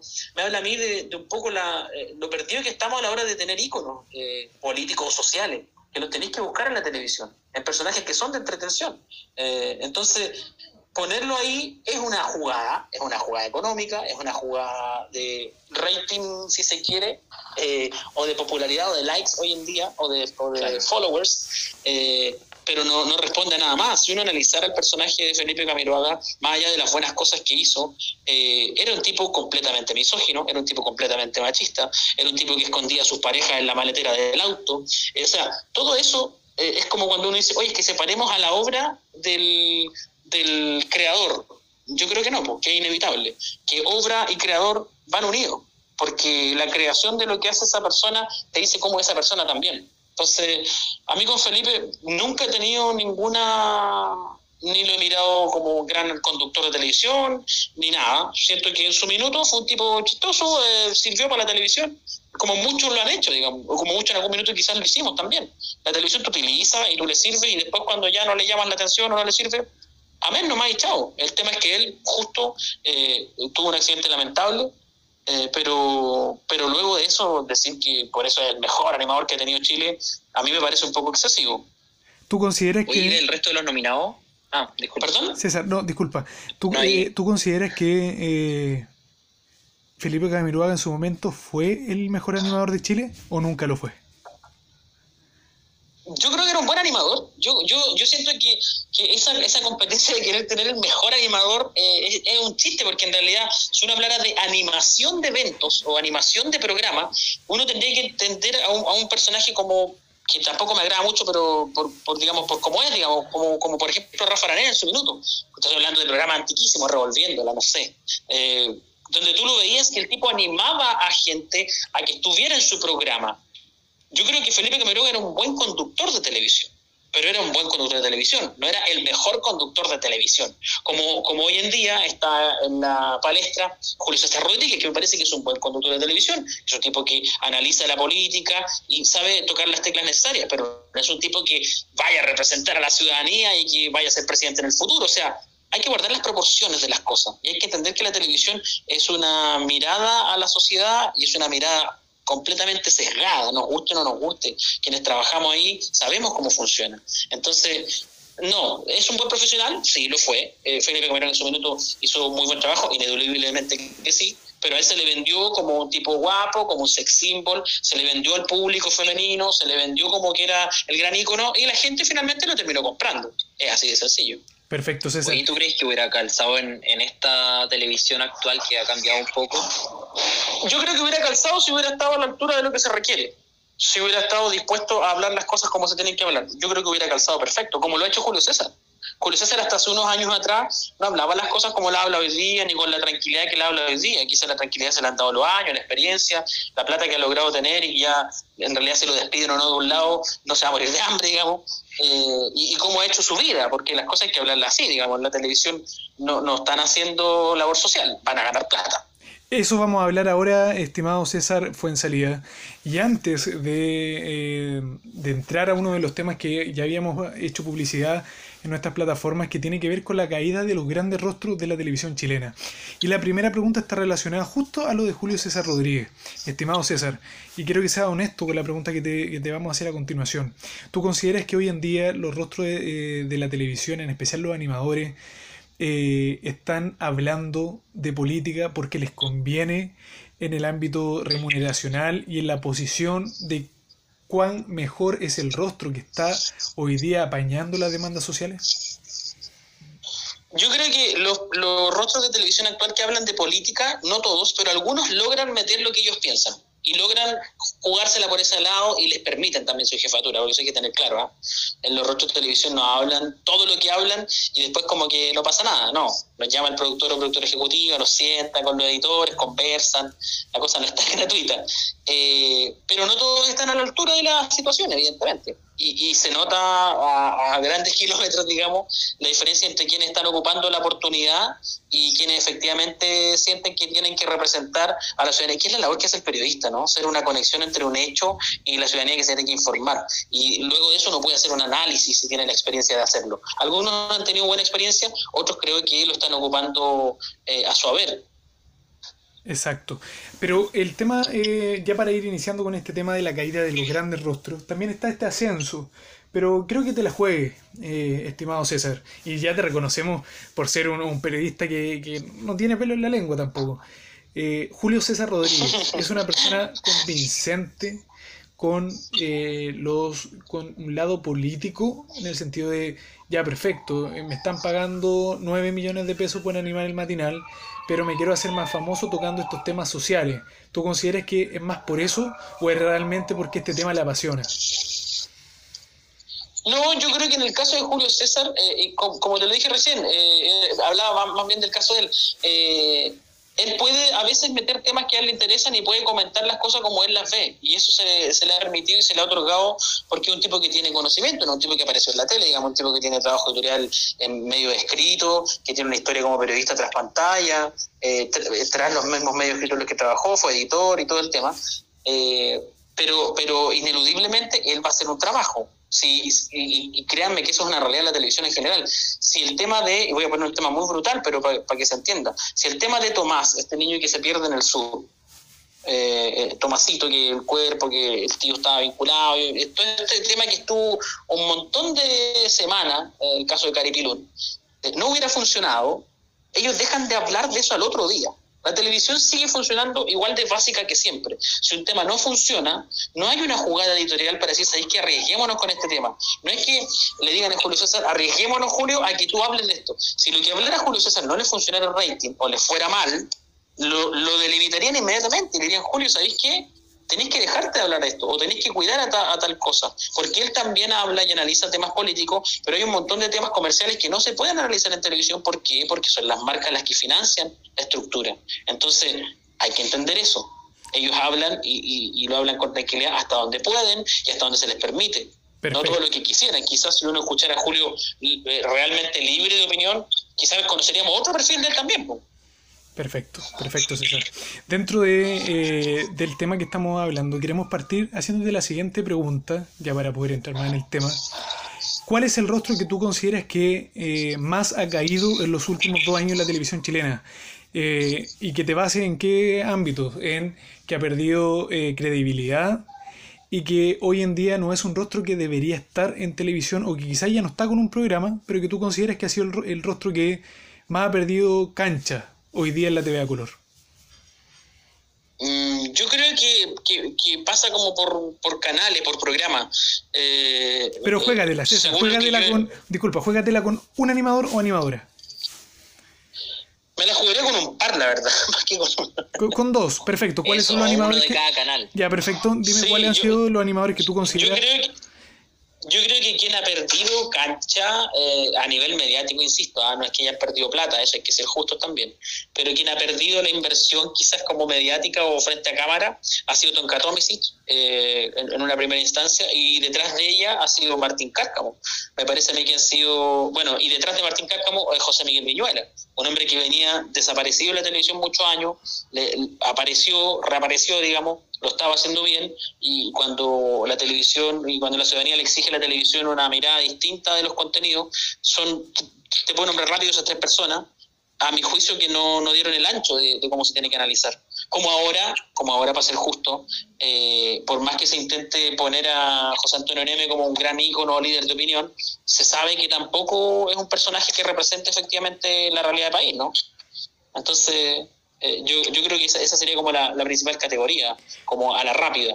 Y quienes han ganado en esta pasada o que les está yendo mejor de, según la, las mediciones, eh, sin duda alguna Julio César, sin duda alguna Eduardo Fuente, sin duda alguna me, me parece a mí que, aunque no me agrade mucho eh, Daniel Matamala, eh, porque siento que también utiliza esto sober, eh, pero, pero te podría decir, no sé, eh, Iván, Iván Nuño, un hombre que siempre eh, puede servir, digamos, puede estar ahí, siempre yo creo que ha ganado terrenos de su línea, pero quienes perdieron claramente Álvarez. han sido los personajes de, de entretención. Perfecto, Yo creo que José. Monserrat Álvarez ha, ha tendido a, desde mi visión, digamos, eh, ha tendido a aprender cómo moverse en esta línea, pero claramente ella no está cómoda, o sea, cosa que uno ve en matinal y que tratan de que haya feeling, que las cosas funcionen entre los dos conductores, pero uno cuando ha trabajado en esto cacha que hay una cosa forzada y cuando la cosa fluye, ahí no fluye, es un hecho. ¿Tú estuviste en televisión o no? Ahora último en el Contigo, en la tarde, ¿cómo se llama el, el de la tarde? Contigo en directo, vi- trabajo con- actualmente ahí. Ah, está, ya, ya, ya, yo pensé que te habías retirado por, por el tema político. No, no, no, trabajo ahí tras Ah. pantalla, trabajo como periodista ahí. Ya, o sea, igual viene de cerca lo que estáis hablando, un poco. Creo. no sé. Claro, sí, puede ser. O sea, siendo, siendo justo, yo siempre analizo los lugares donde estoy así, porque porque en realidad lo peor que puede pasar es que me echen, y como ya filo, me van a echar nomás. Pero yo no conozco personalmente a, a, a la, a la pareja del matinal. A Julio lo he, visto un par de veces, compartido así, pero en instancias como laborales nomás. Pero no pero se nota, por lo que yo veo como consumidor de televisión, que no hay feeling. O sea, eh, en su minuto Montserrat, hace años, yo entiendo que la gente puede cambiar de parecer y todo, pero ella reconoció que era más cercana a la derecha de este país. Y claramente Julio César, por más que se mueva en ese rubro, es un tipo que es más de izquierda, entre comillas, si se quiere, ¿cachai? Entonces, hay cosas que nunca los va a lograr unir. Entiendo que una pareja que funciona, seguramente sí, pero que no hay esta complicidad de que se llevan y se entienden, no. Pero tiene que existir esa complicidad. Yo, yo igual me lo pregunto No. siempre, que es porque no. No. es necesario. O sea, finalmente están cumpliendo No, su pega, no tienen que ser amigos. Claro, claro, es que justamente eso es, yo coincido contigo, no, no tiene que existir esta complicidad, pero, pero la farándula, por ejemplo, volviendo a ese tema, ocupaba mucho esto de, oye, pero hay como la tensión, como que hay una tensión o sexual o una tensión, eh, y es una estupidez, porque eso también eh, mantiene patrones de conducta y patrones dentro de la televisión que uno tiene que ir rompiendo. O sea que hoy día, por ejemplo, estén las gansas en la red, más allá de que esté Víctor Gutiérrez a la cabeza, es un hecho puntual que marca un giro a la hora de decir, oye, pucha, le dieron la cabida a César y a Luis, pero además de ellos, le dieron la cabida también a Belén con su esposo para que hicieran su, su programa eh, políticamente incorrecto, y más allá que dure una temporada, que les vaya bien o mal en rating, lo que sea, eh, es decir, esto hay que atreverse a romper un poquito el esquema. ¿Cachai? Como, ¿quién se atreve? ¿Quién rompe el esquema primero para que, para que el resto lo siga? César, eh, dentro de, eh, volviendo un poco atrás a lo que tú señalaste, nombraste a tres animadores, que dentro de ellos está Tonka Tomisic, como una animadora que en los últimos tiempos ha sido bastante criticada por, porque se le ha criticado, valga la redundancia, por eh, no tener el título de, eh, de periodista, ¿ya? Sin embargo, eh, ¿tú consideras que eh, Canal 13 debería de sacar a Tonka Tomisic y hacer un refresh del matinal? Que le dé nuevos aires que- al matinal bienvenido. Sí, yo creo, yo creo que el matinal bienvenido hace años, antes del estallido social, para ser justo, requiere un refresh, pero me parece que eso tiene que ver con una mirada a nivel canal, eh, para ser justo Pero- con la producción también. Pero tú consideras que tienen que sacar a Tonka Tomisic? o sea, yo creo que no solo Tonka, si el cambio tiene que ser completo. Perfecto. Dentro de eso también, eh, César, y dentro de lo que se ha comentado esta semana, y, y ayer lo dijo una periodista en el programa eh, Zona de Estrellas, ya de- del canal Zona Latina, eh, y, da la cuña de que Canal 13 decidió que eh, Martín Cárcamo y María Luisa Godoy ya no van a ser los animadores del Festival de Viña, independiente se haga o no se haga el 2022 el festival. ¿Fue una buena decisión sacar a estos animadores? Por dos puntos es una buena decisión, creo yo. Eh, políticamente hablando, eh, es una buena decisión porque Martín Cárcamo, si bien nunca ha sido transparente en cuál es su postura política, al menos yo nunca lo he escuchado abiertamente hablar de aquello. Es de estos animadores antiguos como que no hablaban de política, como cuando dicen, oye, no hablemos de plata porque eso no se hace, y es una estupidez. La plata es como hablar de un bien cualquiera, hablo de sillas, hablo de plata, es lo mismo. El, poner temas tabú en, temáticas tan transversales como la plata o como tu mirada política es finalmente crear estos círculos donde, donde se elitiza la conversación. Entonces, él eh, pertenece a esos círculos, porque él nunca ha hablado abiertamente de su mirada política de país. Pero es cosa de escucharlo y se ven que claramente no es de los que está tirando piedra, digamos. Eh, y María Luisa Godoy, eh, a pesar de que ella ha tratado de desmarcarse completamente, eh, su mamá es una reconocida política de derecha, digamos. Y, y eso, si bien quizás no la representa 100%, eh, le, le, llega y hoy en día eh, la ciudadanía está muy atenta a, aquello, a, a, lo que le están vendiendo. Entonces, me parece a mí que, que si es así, y si se mantiene esa decisión es una buena decisión. Ahora, yo creo que la decisión principal con el, con el Festival de Viña del Mar es pensemos cómo hacemos este nuevo festival, porque claramente estamos en un festival de los 80 o de principios de los 90, y, y o sea, hoy día, mira, lo que estamos haciendo. Tenemos una especie, yo, bueno, invitado, pero estamos en una especie de programa de radio eh, sin necesidad, a lo mejor ustedes sigan, pero sin necesidad de estar con un gran aparataje, con una gran marca detrás, sino que hoy día esto hay que entenderlo. Y este análisis mediático y, de redes y de, comunicación y de medios independientes, hay que analizarlo no de la medida de decir, llega Canal 13 como el gran papá, no, hay que decir como un canal, como una, una mole de estructura física, como un edificio gigante, está vacío. ¿Cómo, ese, cómo, cómo eso se adapta a una realidad nacional? ¿Por qué hoy día Chile crece por las pymes y no por las grandes empresas? Eso también es una discusión de fondo. Entonces, si bajamos eso a la discusión al espectáculo, ¿por qué un festival tan apoteósico tampoco es un festival que, wow, deslumbre? Porque tú puedes pagar una entrada carísima, que me parece, pero puedes ir a un festival internacional que viene a Chile y tienes números realmente uno a nivel mundial en el país.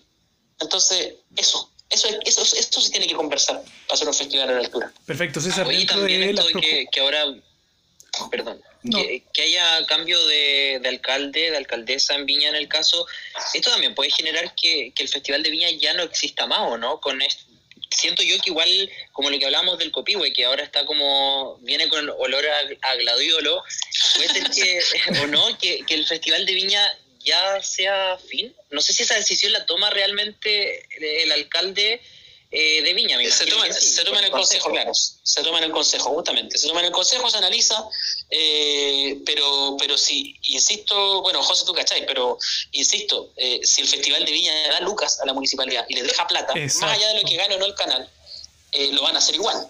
El tema es, van a hacerlo todo el tiempo solo para ver las lucas porque van a terminar haciendo un festival, siendo justo, para una generación que, que si bien ha crecido, digamos, eh, es una generación que ya no está consumiendo medios masivos. ¿Cachai? Eh, eh, o sea, digamos, van a olvidar esa generación que ya no está consumiendo medios masivos, van a olvidar a, las generaciones más, más nuevas y van a traer a números ya probados. No quiero hablar de ningún artista particular, pero te podría nombrar unos cinco. Van a traer números probados como Marco Antonio Solís, Ricardo Arjona, pueden, traer, pueden traer a Chayanne, van a traer de nuevo algo que esté pegando como en el pop. Y, y, y, es una bicicleta constante y una poca renovación a nivel de, de mirada de producción. ¿Por qué? Porque también hay una realidad económica detrás. Entonces, quizás quizás verlo de forma distinta, entender que en su momento fue un festival importante, que sirvió para tapar un montón de cosas en el país también, pero hoy en día, ¿cómo lo adaptamos a, a, la realidad? ¿Cómo hacemos que el festival ya no sea solo verlo por la tele? También tenemos que ver que hay dos, hay dos gente de la televisión que van de candidatos a Viña, que es Andrea Molina y que es Maleno Olivarí. O sea, Andrea Molina el otro día lo entrevistó Checho Irane y le preguntó eh, si ella desfilaría en la alfombra roja. Yo no pasaría por ahí. Exacto. Entonces, como que eh, como que decía, claro, el Festival de Viña eh, genera ingresos, toda la cuestión, pero como que tanto show, ella no, no va a ser partícipe. A lo mejor la alfombra roja, la alfombra roja a lo mejor ya no va a ser el, y ya, no, ya lo dejó de ser el último año que fue emitido el 2020 inclusive. Ya no va, no va a ser un, programa, que o a lo mejor va a ser, pero no, no, va, no, va, a estar este tema de, oye, wow, aquí vengo con un, eh, no sé, un, vestido de, tal diseñador que me costó 15 o 10 millones de pesos. Quizá eh, se va a dar un vuelco a esta gala que, que a lo mejor va a ser un poco más social inclusive. Claro, tenéis que pensar que, que, gran parte de los recursos que, que recauda el festival, que parezca chistoso, pero recauda mucho con ese tema de la gala. Ese programa deja mucha plata, deja mucha, mucha plata. ¿Por qué? Porque mucha gente lo ve, pero hoy en día también eh, eh, no se sabe si la gente lo va a querer ver o si lo va a ver para criticarlo. Finalmente, pasa un poco también, eh, para ser justo, cuando, cuando te dicen, oye, ¿sabes qué?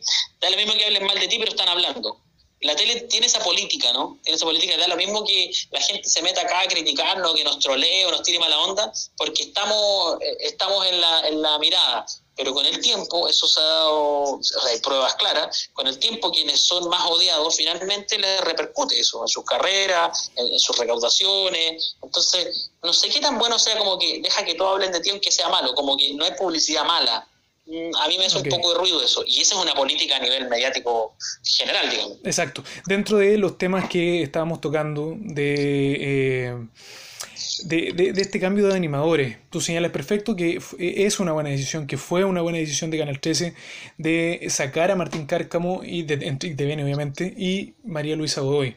Pero la propuesta que hoy día eh, está circulando en los medios son dos duplas, y entre esas está Tonka Tomisic y Gonzalo Ramírez, y Karen Dogenbailer con eh, Francisco Saavedra. ¿Cuál es la dupla de las que te señalé que tú consideras que debería llegar a la animación del festival latino más importante del mundo? Eh, ¿cuál es la, o sea, bueno, Gonzalo yo creo que no sé, no sé si, lo, si, calce mucho en la, en la onda. Quizás lo hace bien, ¿eh? hay, que, hay, que, hay que verlo, pero, pero no sé. ¿Y cuál es la otra dupla que me nombraste? Karen Dogenbailer y Pancho Saavedra. ¿Sabéis lo que me pasa con. Más que con Karen Dugenbailer, ¿eh? que siento que representa un, porcentaje de, personas y hay gente que le gusta y que todavía le guarda cariño. Eh, me pasa con Pancho que siento que.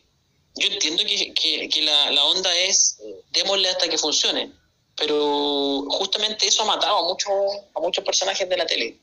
Eh, me, me, pasa con él que, si, claro, si ya lo ocupan para el Festival de las Condes, que fue el último que, que hizo el 13 como grande, entre comillas, estaba ahí también.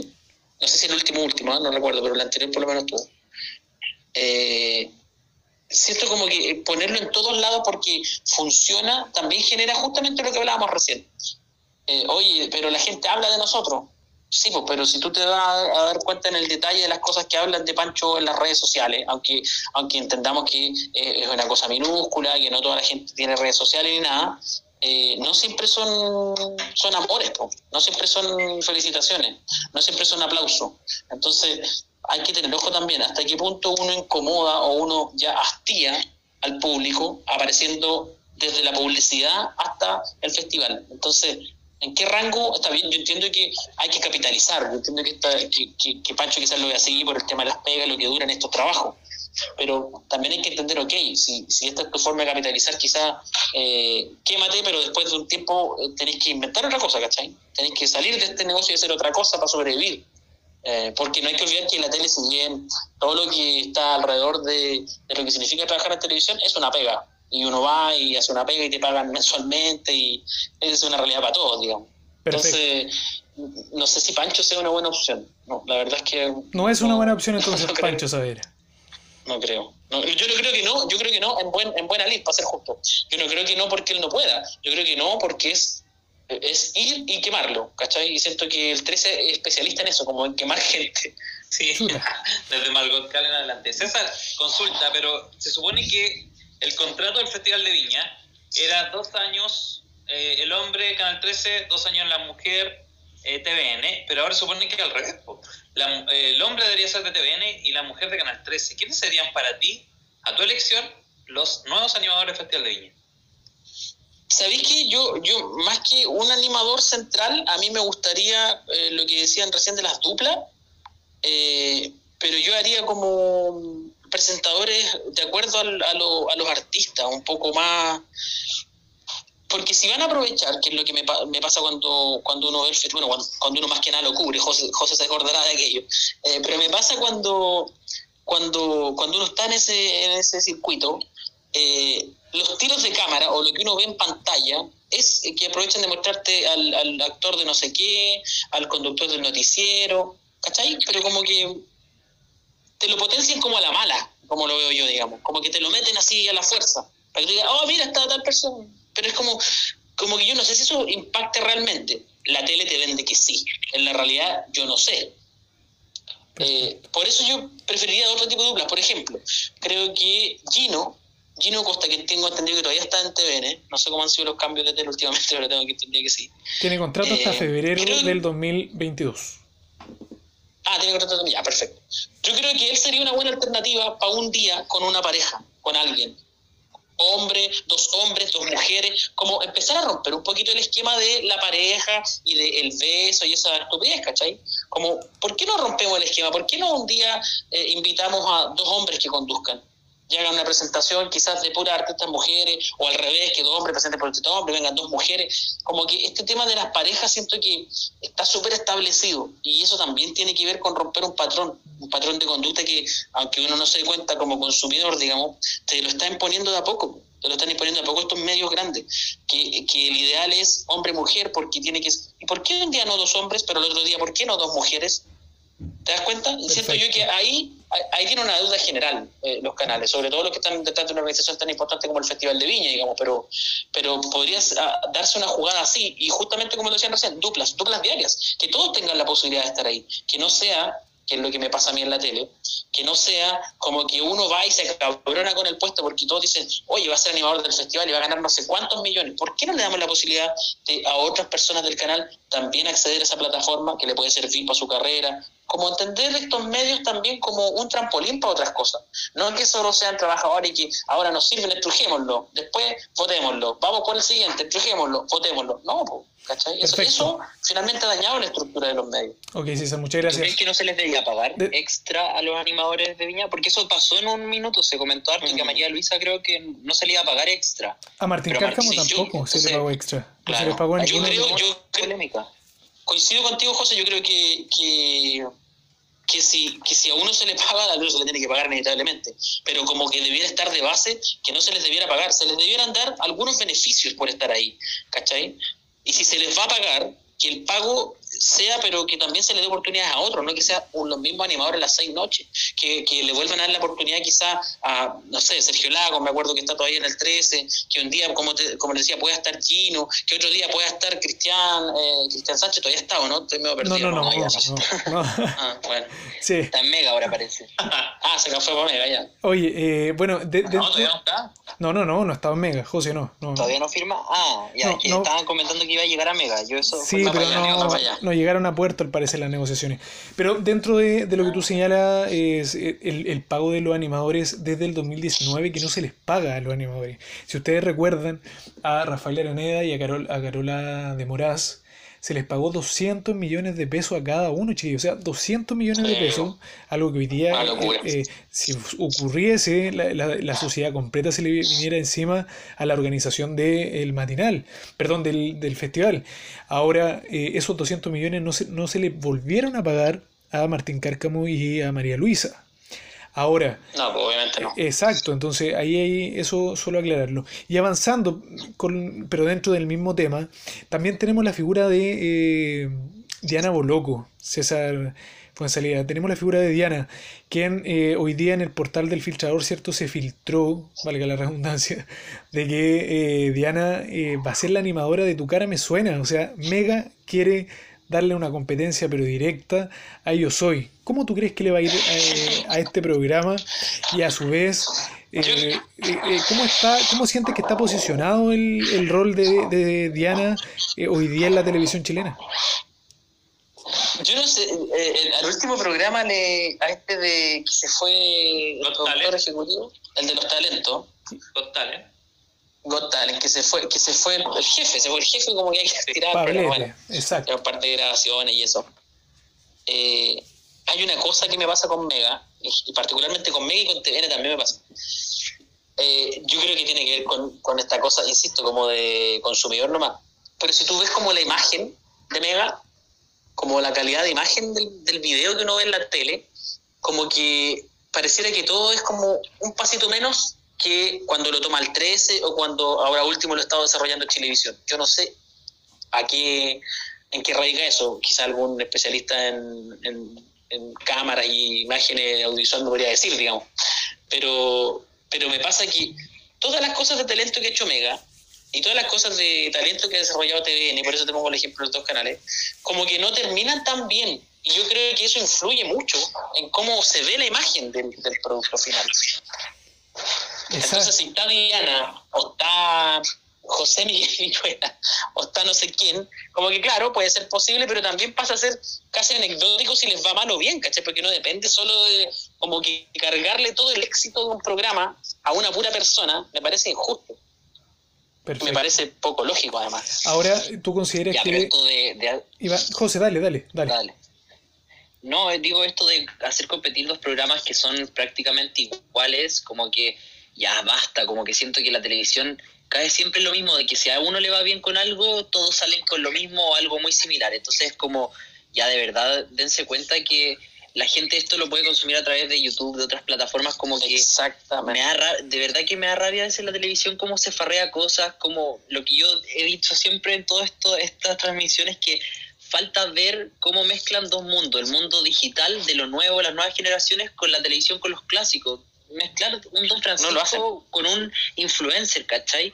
Cosas que yo creo que le irían la raja, pero no lo hacen porque no se atreven. Lo que César decía hace un rato atrás, ¿cachai? Como eso mismo de que como que se protege mucho y, pero no creéis que César que esto va a agotar a la gente como ver un tu cara me suena y un yo soy o sea por ejemplo tú te das cuenta de los ratings de los programas y lo ha, ha agotado a la gente que claro hoy día tú dices oye le va súper bien sí pero qué cantidad de gente está viendo la tele en realidad se das cuenta las, las publicidades, eh, la forma en que, en que, se comunica, está pensada en una población eh, de mayor edad en una población que todavía confía en que la tele le está diciendo la verdad, pero me parece a mí que todos los que estamos aquí, o la mayoría, eh, ve la tele con una distancia gigante porque entiende que la tele está manipulada, que hay un trabajo detrás, que hay una intención detrás. También sucede en algunas redes sociales, para ser justo, digamos, depende del contenido que uno haga.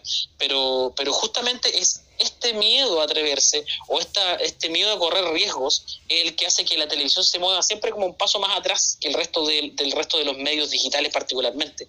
Entonces, eh, lo que, como lo acaba de decir José, eh, lo que, lo que sucede con los programas de talento, tú lo veis después en un recocido en YouTube, lo podéis revisar en las redes sociales de los mismos, de los mismos tipos que participan. Entonces, les falta, les falta entender cómo actualizarse a eso, no para competir, sino que para decir somos una alternativa. Hoy en día ya no son alternativas la televisión, hoy día la, televisión queda como en el pasado, es como antigua. Tú decís tele y es como cuando, cuando, no sé, yo tengo 36 años, pero es como cuando chicos me decían, oye, juntémonos a escuchar radio. No, pues yo tengo MP3, pues yo escucho la música que yo quiero cuando yo quiero, ¿cachai? Perfecto, sí, totalmente de acuerdo. César, dentro de eso, eh, y como todos ya sabemos, eh, Diana deja eh, a fin del 2018 Canal 13 para irse a un proyecto de un matinal entretenido, que era el matinal Mucho Gusto desde, desde ese entonces. Pasa el tema del estallido social, se tiene que cambiar la línea editorial, llega la pandemia en el 2020 y Diana al final no cumple con el objetivo que ella quería ir, sea mega, que era animar, animar un matinal, un matinal perdón, que era totalmente distinto a lo que hoy día estamos viendo en pantalla. Luego de eso, durante la semana, ¿cierto? De lo que ha sido tendencia la última semana, eh, nos, dimos cuenta de que se filtró que Diana Boloco, su contrato se termina el 31 de diciembre de este año y no sería renovado para los años siguientes. O sea, no han iniciado un puerto de negociación. ¿Tú crees que fue una buena decisión de Diana cambiarse a Canal 13? Perdón, amiga. amiga. Eh, mira, yo, yo, creo que, mira, tomando el ejemplo de Diana, pero tomando un ejemplo más nuevo, el ejemplo de Meme cuando tú, cuando tu prioridad a nivel eh, de trabajador o, o, de, o de proyección televisiva, como quieran, cuando tú negocias solo dinero, cuando tú negocias solo plata, cuando tú no negocias tiempo, no negocias proyectos, no negocias ir con una idea y que te la, que te la armen, eh, para esas personas todo el riesgo corrido es válido. Y el haber perdido en esta carrera, digamos, o esta pequeña posta eh, no es tan terrible porque ganan lo que ellos finalmente estaban buscando, que era más plata.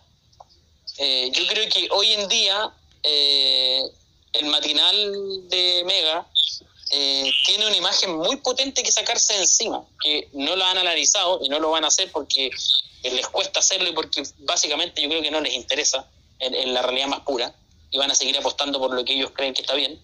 pero tienen que sacarse una imagen de, de, este material distante de la realidad, con personajes que no representan el sentir popular más allá de- de- del panfleto y de la frase típica. O sea, el Lucho Jara terminó siendo odiado por la gente por ser como es. No porque el tipo vendía, no porque el tipo hacía un personaje, no, él terminó siendo odiado por gran cantidad, gran cantidad de gente por ser como es. Porque él naturalmente es así. Él naturalmente tiene ese ego y mucha gente dice, oye, qué bueno, ojalá tener esa seguridad. Seguramente sí, pero eso también genera distancia. Porque esa seguridad, cuando pasa a ser eh, molesta y dañina a, a quien está a tu lado, no es algo bueno. No es un, no es una, no es un valor, no es algo ah, eh, digno de copiar o de imitar, sino que genera esta, esta, esta cosa de mirarte de lejos. Lo mismo pasó con Carol Dance, que era otro personaje que tenían ahí, que lo daban pantalla para todo lo que existía. Y finalmente es lo que les dije, conectando lo que les dije hace unos, minutos, es difícil desconectar la creación de su creador. ¿Por qué? Porque es la creación misma lo que es el creador. Si uno ve- veía, si uno veía lo que hacía Carol Dance en general, en, en sus programas de radio, en su participación en redes sociales, uno sabía el tipo de persona que era.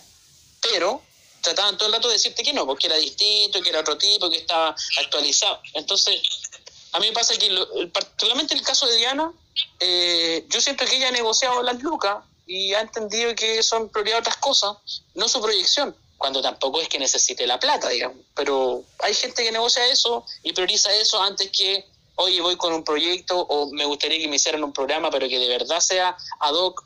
Eh, eh, Diana Boloco, eh, Cristian Sánchez en su minuto también, eh, no han querido salir del nicho de entretención, no han querido despegarse 100% de ese nicho. José Miguel Viñuela también. ¿Por qué? Porque al despegarse de ese nicho, de la zona de confort, de ser entretenido, ser chistoso y la cuestión, eh, demuestran quiénes son como personas más allá de la tele. Y eso saben que los pone en riesgo, porque no representan a la ciudadanía. Claro. Perfecto, César. Oye, César, y, y por ejemplo, hablando del tema de los rostros que vienen en caída, como hablábamos anteriormente, ¿cómo, ¿cómo analizas el paso de la Fran García por el 13? Yo creo que Fran García Gudero, particularmente ella, eh, tiene una energía que en el 13 no fue nada bien recibida, la verdad. De hecho, yo estuve cuando ella llegó, estaba trabajando yo en el 13. Eh, y ella llegó y el equipo que le tocó trabajar era una fracción del equipo donde yo estaba. Y ella llegó así como haciendo el chiste de, ya, a ver, ¿a cuántos despido? Entonces... Wow. Mira. Francisca García Huidobro est- estuvo en un programa, eh, eh, estuvo en televisión, eh, en su zona de confort, donde ella se le aguantaba hacer todo, porque era muy cercana al jefe. De hecho, el mismo jefe el que la lleva hoy en día A jurado invitado a Yo Soy. Entonces, cuando tú crees que eso es agradable, que tu humor es chistoso para todos, y lo vas y lo pruebas en otro lado y te das cuenta que no es chistoso, es que tú tienes que empezar a cuestionar. Y yo creo que a ella le falta eso, cuestionarse justamente aquello. Eh, pero claro, cada uno lleva su proceso como quiere, ¿no? Claro, por supuesto, por supuesto. Dentro de, de, de- esta caída de, rostros también tenemos a, eh, a José Miguel Viñuela, que también es un, un rostro que eh, antes de, de la pandemia, ¿cierto? La gente lo pedía, inclusive se hizo tendencia un hashtag que elevamos nosotros, por lo menos los administradores anteriores de, de Pulso, era eh, que se quede José Miguel Viñuela en mucho gusto. Y lo dejaron en mucho gusto. Pero hoy día es el rostro que, según las fuentes que, que nos llegan de Mega, no va a ser renovado el contrato y eso ya está más que, más que zanjado. ¿Tú crees que es lamentable perder a José Miguel Viñuela en la televisión chilena? No, yo creo que es lamentable cómo José Miguel Viñuela se perdió la oportunidad. Es así de, de- de crudo la realidad. Se perdió la oportunidad. Eh, las oportunidades que... ¿Ah? Se perdió la oportunidad, eso dices tú. Sí, yo creo que él se perdió. O sea, lo, lo mismo que dices tú, eh, cuando la gente empezó a pedir que lo dejaran, que, que él volviera a la tele y todo, porque la gente tenía este recuerdo del hombre de, que animaba a Mecano, que era un tipo cercano, chistoso, que hacía algo en un programa en la noche, eh, cuando le tocó hacer sábado por la noche alguna vez, no sé si lo recuerdan. Eh, pero, pero eh, cuando tú te das cuenta que, que tu, tu tecla eh, es algo que no está ad hoc con los tiempos eh, y no logras, eh, no sé si cambiar o no logras evolucionar, como lo veo yo, o, o- si se quiere, eh, desde un punto de vista más económico, acomodarte a la realidad para seguir manteniendo el trabajo, que algunos lo harán también. Simplemente ya no ya no, no eres parte de eso, no, no está en, lo que se requiere, no está en el nivel exigido. Ahora, yo no creo que él haya que él pierda, como tú me dices, oye, pucha, será que perdió la oportunidad o yo creo que, o sea, que, que finalmente se pierda un, un gran baluarte si él hubiera logrado cambiar y hubiera logrado eh, darle una mirada distinta a su intervención, a su participación, sin duda se perdería. Es un tipo que podría hacerlo. Ahora, ¿por qué no quiso hacerlo? Es que quizás finalmente te pasa la cuenta lo que eres en realidad nomás. Y no podés estar fingiendo todo el rato ser algo que no eres, ¿cachai? Perfecto. Me, pasa eso. A mí me gustaría que en la tele fueran más sinceros de cómo son. O sea, un montón de personas que trabajan en televisión, te lo podría decir también José, eh, tras cámaras son unas personas completamente elitistas, tratan muy mal a su equipo, son personas completamente déspotas y prenden la cámara y son distintas. Y eso es lo que se compra a la gente. Entonces, hay que tener eh, precaución, precaución con, con, lo que nos quieren vender, digamos. Lamentable por José Miguel, porque yo creo que esta vuelta a la tele eh, debería haberla capitalizado mejor y haber entendido y no haberse mandado en buen chileno los cagazos que se mandó, particularmente con el tema del camarógrafo que cortarle el pelo por hacerse el chistoso. Eh, insisto, cuando tu humor deja de ser chistoso para todos, tienes que cuestionar tu humor, no el que el resto no te entienda. Perfecto, César. Oye, César, y ya que habláis esto de que hay rostros que en televisión son simpáticos y, detrás son más pesaditos, bueno, un, un ejemplo, no sé si un ejemplo, pero alguien que siempre se, se menciona que es así es, la, es Loreto Aravena. Y bueno, yo creo que podemos decir que es así. Pesadísima, mira. hay otra persona que, que tú que tú digas, sí, en verdad es pesado tras cámara? Eh, o sea, siempre distante, y ahora está de moda, pero siempre es una mujer distante y que pertenece a la elite, aunque le moleste, que le moleste, pero esa es la realidad, es Pamela Giles. Pamela Giles que hoy día está en un ámbito más político, pero ella siempre es muy distante, porque ella no, no pertenece al pueblo, ni representa al pueblo, ni todo lo que vende, digamos. Entonces, eso hay que ser bien claro. Ella es de la élite, ella pertenece a la élite, vive en una zona de donde vive la élite, entonces eh, a mí me ha resultado chistoso ver cómo, cómo ha crecido su personaje eh, y que le llama la atención a mucha gente y gracias por lograr lo que han logrado. Es gente hábil, es gente muy hábil, que sabe tocar las teclas muy bien, pero de ahí a pensar que esa gente siempre amable, siempre simpática, para nada. O sea, eh, animadores de televisión, miles de tipos pesados y miles de tipos que se ven pesados son bien amables también, entonces eh, la televisión es esta cosa que no es 100% sincera ni real, hay que siempre tener claro eso. ¿ah? No todos son. Yo te podría decir, mira, una persona, por nombrarte algunos que a mí me parece que son siempre amables y siempre simpáticos fuera y detrás de cámara. Eh, eh, Eduardo de la Iglesia es un tipo que es siempre igual. Es un tipo que no, que no cambia, que le prendí la cámara o con la cámara apagada, es un tipo común, es un tipo, es un tipo cercano, es un tipo sincero. No así Eduardo Fuentes, es un tipo que marca distancias y en eso hay que ser claro. Eh, por ejemplo, yo lo que he visto eh, hoy en día que estoy trabajando en televisión, Julián Elfenbein es un tipo que es cercano con su equipo, pero no es un tipo cercano en el, en el, con, todo el mundo, digamos. No así Julio César, ¿cachai? Que saluda a toda la gente cuando llega, hola, y, ¿cachai? Es una cosa de, de, yo creo que tiene que ver con el tema de calidad humana nomás. Oye, la cata pulido, esta voltereta la cata pulido de, de una cata de intrusos totalmente diferente a una cata hoy totalmente crítica? Eh, yo creo que con Cata Polido, o sea, no lo creo, lo tengo claro. Con Cata Polido no hay voltereta. Me parece a mí que no hay que olvidarse que Cata Polido pertenece a la elite, es una mujer eh, que representa ese círculo, eh, viene de ese círculo, vive con ese círculo de personas, carretea con ese círculo de personas, viaja con ese círculo de personas. Entonces, hay que entender que a, a Cata Polido se le pidió un personaje especial para ser parte de Intruso, porque no podía eh, con su forma de ser natural, calzar con lo que era. Lo mismo le pasó a Claudia Schmidt. Entonces, no, no, no creamos que porque hoy, hoy día son así, ¿qué les pasó? No, siempre fueron así. Entendamos que nos estaban vendiendo una historia y que, bueno, más de algunos se la compró, más de algunas se la compró, pero la realidad es esta. Perfecto. César, eh, dentro de... Eh, y volviendo un poco atrás con lo que dijiste de Pamela Giles, y siendo bien honestos, una persona que aparenta ser algo que no es, es hipócrita. ¿ya? O sea, definamos así el concepto. ¿Tú consideras que Pamela eh, Giles hoy día, el, el, rol que ha estado formando, el personaje que ha estado creando frente a, a la televisión, eh, ¿tú consideras que, que, Pamela Giles es hipócrita? Que el, el personaje lo ha sea, formado en base a, eh, a que no es lo mismo que representa. O sea, tú me dices parte de la élite. Por lo tanto, sí, pues. y está y dice que está luchando, ¿cierto?, por su sin moneda, por su eh, feto power. Entonces, ¿de qué estamos hablando? ¿Es hipócrita o no es hipócrita? Yo, yo, yo creo que yo creo que utiliza bien eh, utiliza bien el lenguaje porque es muy hábil, eh, pero ella no representa a, los que dice que representa al 100%. Más de alguno caerá, pero quienes la conocen saben lo que estoy hablando y saben que lo que digo es verdad. ¿Podrá eso sumarme a mí o no sumarme? La verdad me importa bien poco. Y si eso, si decir blanco y en realidad pensar negro es ser hipócrita, es así, po. esa es la realidad. Es hipócrita, perfecto. Y la otra consulta, eh, bueno, con todo lo que dijiste creo que está más que claro, pero ¿Pamela Giles no debería ser la próxima presidenta de Chile? No, yo creo que Pamela Giles claramente no debería ser la próxima presidenta de Chile. Pero, pero no solamente por el personaje que ha montado, es porque eh, eh, la próxima presidenta de Chile o el próximo presidente de Chile, eh, uno tiene que tener una historia eh, de verdad ligada a lo que a lo que piensa desde, desde mucho tiempo, digamos, no con un par de, en este caso, de proyectos de ley, con un par de temáticas que te pongan en boga, eh, olvidar cómo, cómo actuado para atrás. Entonces, hay muchas cosas que yo le reconozco a ella y hay muchas cosas que me, que me han parecido buenas de compartir con ella. Ella nunca fue mala conmigo ni fue mala onda conmigo, ¿eh? para ser justo. Siempre me trató muy bien y, y mucha, mucha simpatía. Con ella y con Pablo también, mucha simpatía.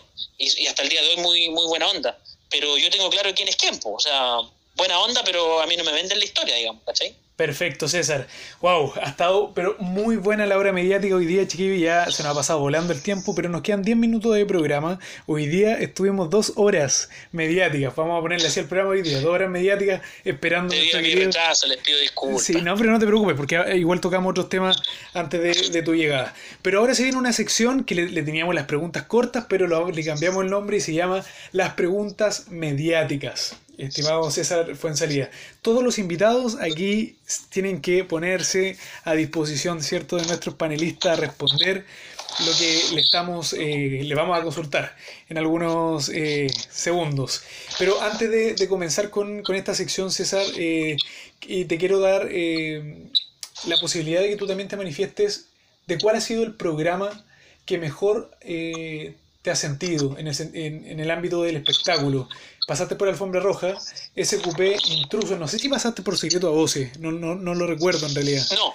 ¿No? Secreto a Voces es el único que no estuve. Ya, perfecto. Entonces estuviste en tres programas, Intrusos, eh, Alfombra Roja y SQP. ¿Con cuál te quedas? Y, eh, en portada, en mira quién habla también. Mira quién habla, ¿verdad? Primer plano. Primer plano, perfecto. O sea, estamos en seis. Oye, este cabro tiene un currículum, pero fenomenal. Eh, cuéntanos, César, ¿con qué programa te quedas?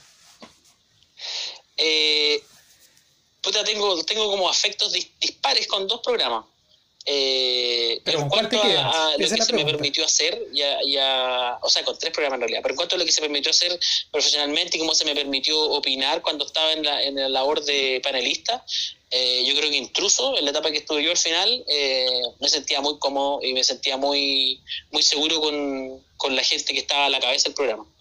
Eh, porque entiendan que cuando uno está opinando, uno tiene jefe, digamos, tras cámara, claro. y esos jefes te permiten o no cruzar ciertas líneas.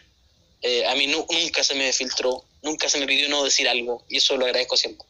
En términos de amistad, eh, en Alfombra Roja hice muy buenos amigos, y en Mira que habla hice muy buenos amigos, que todavía los tengo hasta el día de hoy, que son mis amigos como del rubro de la tele. Pero, y en términos de experiencia, ¿sí? SQP fue mi experiencia inicial. Ahí tuve mi primer jefe que me dio la oportunidad de trabajar en esto, y siempre le voy a estar eternamente agradecido por confiar en mí. Perfecto, pero juégatela. Con lo, los tres nombres que diste, ¿cuál es el mejor programa en el cual, en el cual has trabajado de, dentro del área del espectáculo? Eh, como programa en su totalidad, yo me atrevería a decirte Alfombra Roja. Perfecto, Alfombra Roja, muy bien. Eh, dentro Oye, de, César, eh, y de, de, los programas que hay estado, ¿cuál debe volver hoy a la televisión chilena? Intrusos, sin duda alguna. Debiera volver mañana a la televisión chilena. incluso, sí. incluso un programa que le hace falta a la televisión, porque puede analizar desde el espectáculo o desde la farándula, porque la farándula sirve para eso, temáticas que los noticieros y que los matinales o tardinales hoy en día, como el caso de la Chile, eh, no analizan.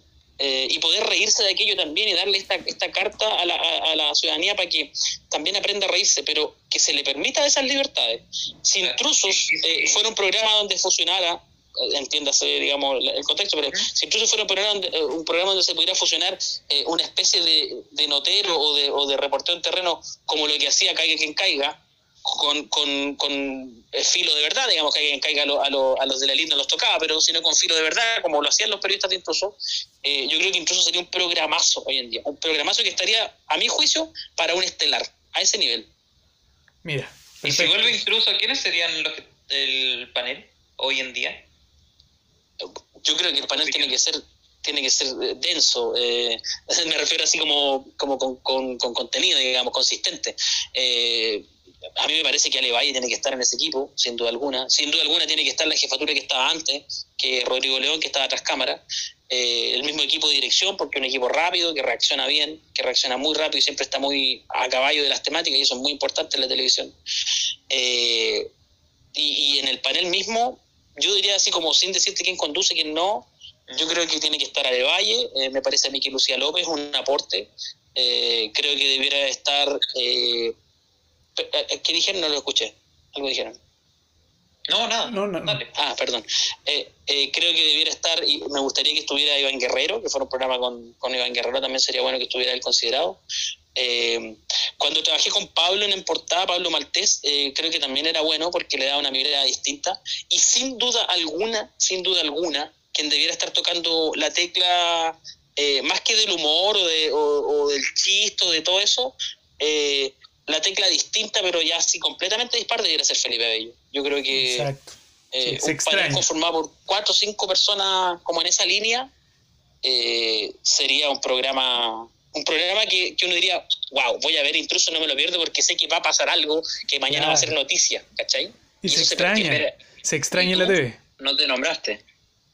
Yo, yo- no, yo, yo me ofrecería, si me dieran la oportunidad de trabajar ahí, yo me ofrecería para trabajar como notero en terreno. Yo, yo la verdad, las pegas de panelista siempre las he agradecido y me gustan, pero a mí me gusta hacer notas en la calle, a mí me gusta estar en la calle. Perfecto. Y, y si me dan la posibilidad de alguna vez de notear en farándula otra vez, ir a molestar a los famosillos en algún evento, yo voy feliz y firmo mañana ese contrato. Estimado Pero César, esa pega me gusta. nos quedan solamente cinco César, minutos se fue la de... Ale Valle, tú estuviste ahí. Eh, sí, pues yo estaba ahí, yo estaba ahí en el canal. Perfecto. ¿Y cómo se trató el tema? Porque no, no hubo mucho apoyo a la Ale por el tema del tweet. No hubo poco apoyo y a Ale básicamente se le quitó el piso. eh, fue una decisión a nivel canal, eh, alejada del jefe, lamentablemente. El jefe quería que siguiera ahí, sin duda alguna. Eh, y ella también dijo: Bueno, es una decisión canal, yo estoy un poco amarrada de mano y, y ante tanta atado y polémica es lo que es nomás. Pero, pero sin duda alguna, yo creo que Ale siempre va a hacer un aporte. En, en la arena que esté, Ale es una mujer que en la arena que esté suma siempre. Sí, por supuesto. Eh, Bueno, chiquillos, nos quedan eh, cuatro o cinco minutos de programa, por lo tanto vamos a ir avanzando con algunos temas que nos quedan pendientes. César, la pregunta, la- la- una de las preguntas que te quiero hacer es la siguiente. Eh, ¿Tuviste censura en alguno de los canales que trabajaste y en cuál? Si es que fue así. Eh, eh, censuras, sí, en, portada, pero no por el, por, el equipo de portada. Llamaron desde Miami cuando yo empecé a contar el caso del hijo de don Francisco. Llamó el equipo de don Francisco desde Miami a la jefa que la, la ubicaban, a mi jefa, eh, a mi editora, y le pidieron que yo no siguiera contando la, la verdad de lo que pasaba. Ese hijo que vivía en Maipú y que era igual a don Francisco, Wow. que hizo una prueba de ADN y después salió que era negativo. Bueno, es hijo de don Francisco finalmente, y él pagó muchos millones para tapar el tema, y llamaron de Miami para callarme. Eh, así que yo, como siempre lo he dicho, nunca he tenido cercanía con don Francisco, ni pretendo tenerla. Eh, después de ese minuto, validé, validé por qué no tenía cercanía con ese personaje. O sea, tú me estás diciendo que UCB, en ese entonces el canal, te censuró por hablar del, del hijo de don Francisco. Esas son las declaraciones entonces Eh, de César. O sea, puta, la verdad es que, que sería injusto decirte UCB. En realidad a mí me censuró el equipo de don Francisco. ¿Cuál es el equipo de don Francisco? Don Francisco tiene un equipo cercano de editores y editoras que trabajan con él en Miami, pero él ve todo lo que pasa en la televisión de Chile. Y cuando hablan de él, lo saben. Wow, o sea, tú, me estás, Entonces- tú me estás diciendo que eh, un espacio que, del que él pueda tener, que sus editores tengan contacto con algún periodista de algún canal, él tiene la facilidad de poder censurar al periodista que sea. O cual sea. Sí, en mi caso fue así, po. en mi caso fue así, no sé si en todos, pero en mi caso fue así. Y fue un hecho, real, digamos. O sea, en pocas palabras, César, don Francisco te llamó y dijo, "Ne- censuren a César, que no hable más de ese tema. Fue don Francisco, entonces. Claro, oye, que ¿qué ese, que, ese, que ese cabrito no hable más de, de aquello, porque... y así fue, po, lamentable. Chuta, wow. Oye, pero eso- Hay canales, hay canales y espacios que le dan la cabida y otros que quizás no lo pescarán. Espero que sean más los que no lo pesquen, porque Pero yo creo que la mayoría lo pesca. Yo me lamentablemente acuerdo que sí. cuando, cuando estaba en, eh, ahí trabajando en un programa de farándula también, eh, pasaba eso, que no se hablaba, se hablaba dos veces al año de Don Francisco y muy por arriba, se tocaban estos temas, muy, muy por arriba. Wow. Sí. Sí, por supuesto. el miedo. Chuta, César, te mandaste una, con- una, una confesión bastante importante, que lo más probable que va a aparecer ahí por los creo medios. esto fue más que una bomba 4. Exacto, César. Asume aquí, mira, cualquier cosa le echáis la culpa a Pulso. Siempre hemos dicho lo mismo. Cualquier cosa, Pulso Mediático tiene la, la culpa. Y vamos con la última pregunta antes de pasar ya a las preguntas mediáticas, estas preguntas cortas que llamamos nosotros. Eh, y, y la, y quiero que la haga José Ramón, que la tiene muy preparada, que tiene que ver con Pamela Díaz. José Ramón Larriés. Ah, bueno. Eh, bueno, por ahí hemos visto mucho que Pamela Díaz ha ido creciendo harto como, como animadora, ya dejando ese rol de, de panelista, de modelo. ¿Tú la ves como una animadora o no? Depende dónde. Depende en qué formato, la verdad. Ya, pero por ejemplo, en, en los programas que ha estado, No, no, es parte, de- es parte del equipo. No, no, no, no la veo como ella animando una cosa sola. No porque, y, y yo la conozco a la negra, es bien simpática. Y, con- y cuando trabajé con ella también fue muy buena onda conmigo y siempre ha sido buena onda conmigo. Eh, no porque no se la pueda, pero yo creo que le falta. mm, eh, ¿Cómo se dice esto? No es. es dispersa. Exactamente, weón. Puta que, que, que le falta como esta cosa de decir, ya tengo que hacer esto y después tengo que leer la mención y después tengo que hacer esto. Porque claro, en la tele se ve chistoso cuando le pasa, pero eso en la realidad pasa. Eso es, es verdad que es así. No es que ella, hoy se me ella en su vida se le olvidan cosas que hacer. De repente, chucha, tenía que ir a ver a la Trini, no como cosas normales. Entonces tú dices, chucha, pero ¿cómo? Claro, esa, esa, ese orden, cuando está en la conducción de un programa, eh, es clave, weón. Entonces yo creo que solo por ese punto ella no podría ser como un programa sola. Si eso lo fuera trabajando, que es una weá que se trabaja y que se pule, eh, podría ser, podría echarse al hombro, me parece que podría echarse al hombro un late, que sería muy entretenido por lo demás. César, tú también estuviste ahí en, el, dicho, en programa eh, Sí. Viva la People, ¿cierto? Estuviste ahí, ¿cierto, César?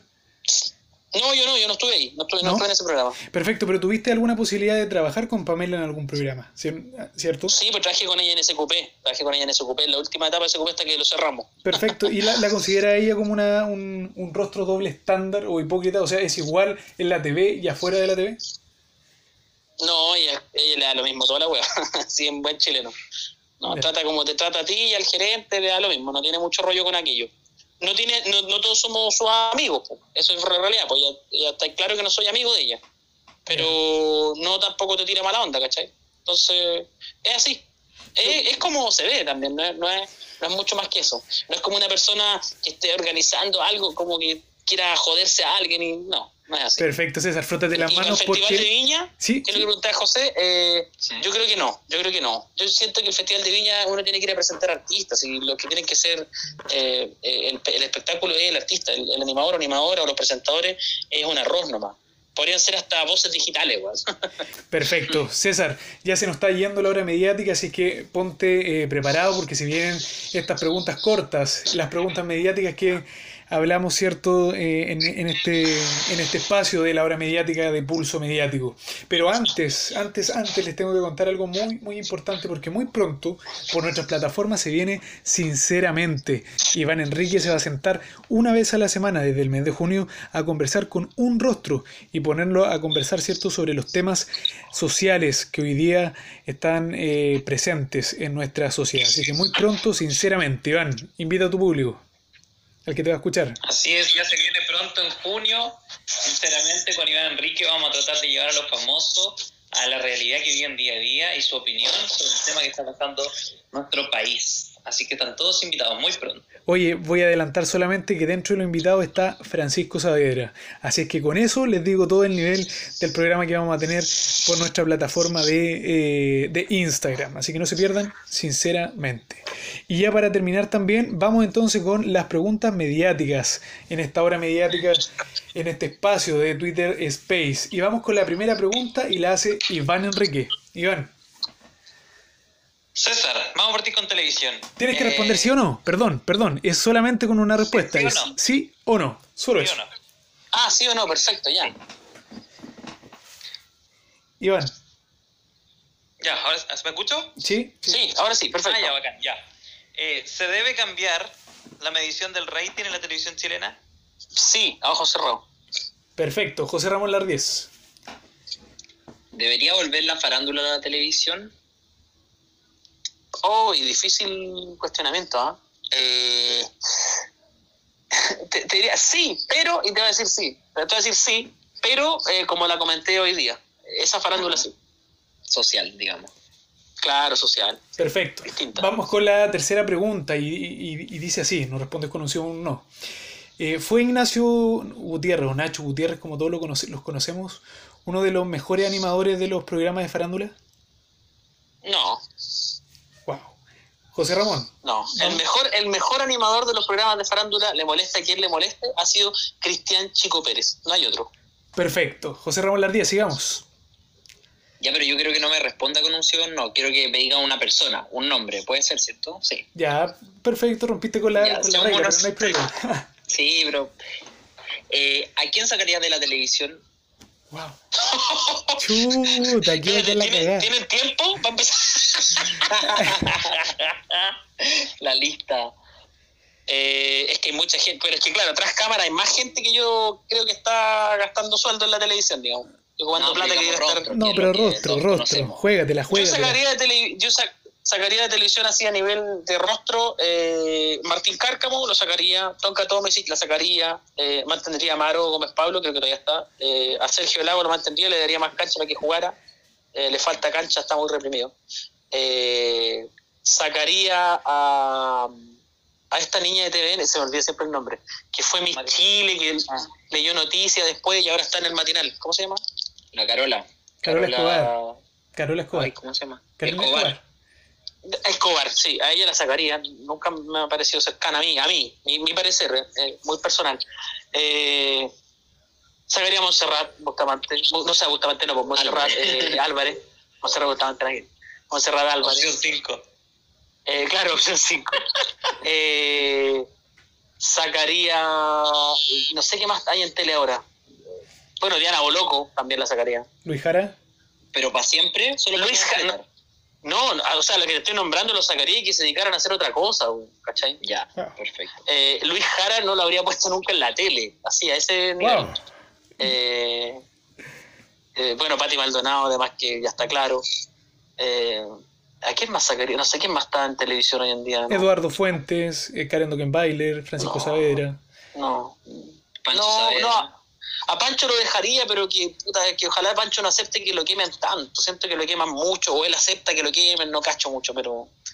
Pero no, yo creo que a ellos. A Karen de Bailer la sacaría porque, porque creo que Karen de Bailer ya ni siquiera está en la tele. Es como que, ¿cuál es? Viene de repente, no cacho cuál es su bola. Ahora viene un programa los fines de semana. Por eso te digo, es raro, como que no está, pero de repente aparece y le dan como un estelar, es una weá muy extraña. Perfecto. Iván Enrique tiene la última pregunta. Iván. ¿Es Jadwe el próximo presidente de Chile? Yo creo que no, eh, solo, te lo, te- te lo, lo puedo explicar, ¿no? Como mi, mi visión. Bueno, sí. Yo creo que no, yo creo que no, solo porque pertenece al Partido Comunista. Y la gente sabe que si vota por él, no va a decidir nada a él, más de que él tenga buenas ideas. Va a decidir todo un partido. Y, y ya sabemos lo que pasa con los partidos, pues no tengo que explicarlo. Perfecto. Se vienen dos preguntas más, una que eh, voy a realizar yo y la última la va a hacer José Ramón Lardíez, un panelista ya de los nuestros. Y la siguiente pregunta dice así César Fuensalida. Eh, dentro de unas conversaciones que tuvimos con un importante eh, director ejecutivo de Canal 13 nos cuenta que lo más probable que el segundo semestre del 2021 vuelva bailando por un sueño. Eh, Oh. ¿Es un buen estelar bailando por un sueño? No, es- o sea, a mí no me gusta nada, lo encuentro malísimo. Todo ese tipo de programas ya debieran, ya, ya pasaron, chiquillos. Es, es triste que la tele siga. acá, El de Chile, perdona que te diga, pero el de Argentina es muy bueno. Sí, pues por eso te digo, pero es que justamente lo, lo que acabas de decir tú, justamente traen la marca, la, la adecuan acá y hacen un- una weá, como un armado extraño, disculpen el lenguaje, pero eh, si lo hicieran como lo hace el original, te creo que sí, po. yo creo que ni siquiera la gente hubiera alegado porque había COVID, así de sincero que soy. Pero, pero como, como en Chile todos lo tratan de acomodar acá, que nuestra idiosincrasia es distinta. Oye, no, si somos latinoamericanos igual. Si la gente que consume tele en Argentina, eh, la gente de Chile que consume tele de allá porque es más rápido, porque, es porque le gusta, es porque ellos están haciendo, ellos están haciendo la novedad. ¿Por qué no podemos nosotros hacer algo bien alguna vez? ¿Por qué traemos un formato y lo terminamos desarmando y termina como una sopa con más agua que sabor? Perfecto. Eh, y nos queda la última pregunta. José Ramón Lardía, y creo que esta te puede explayar un minuto si quieres, César Fuenzaría. Esta está buena. Oye, eh, ¿crees que Patti Maldonado fue una buena panelista de farándula? De farándula estoy hablando.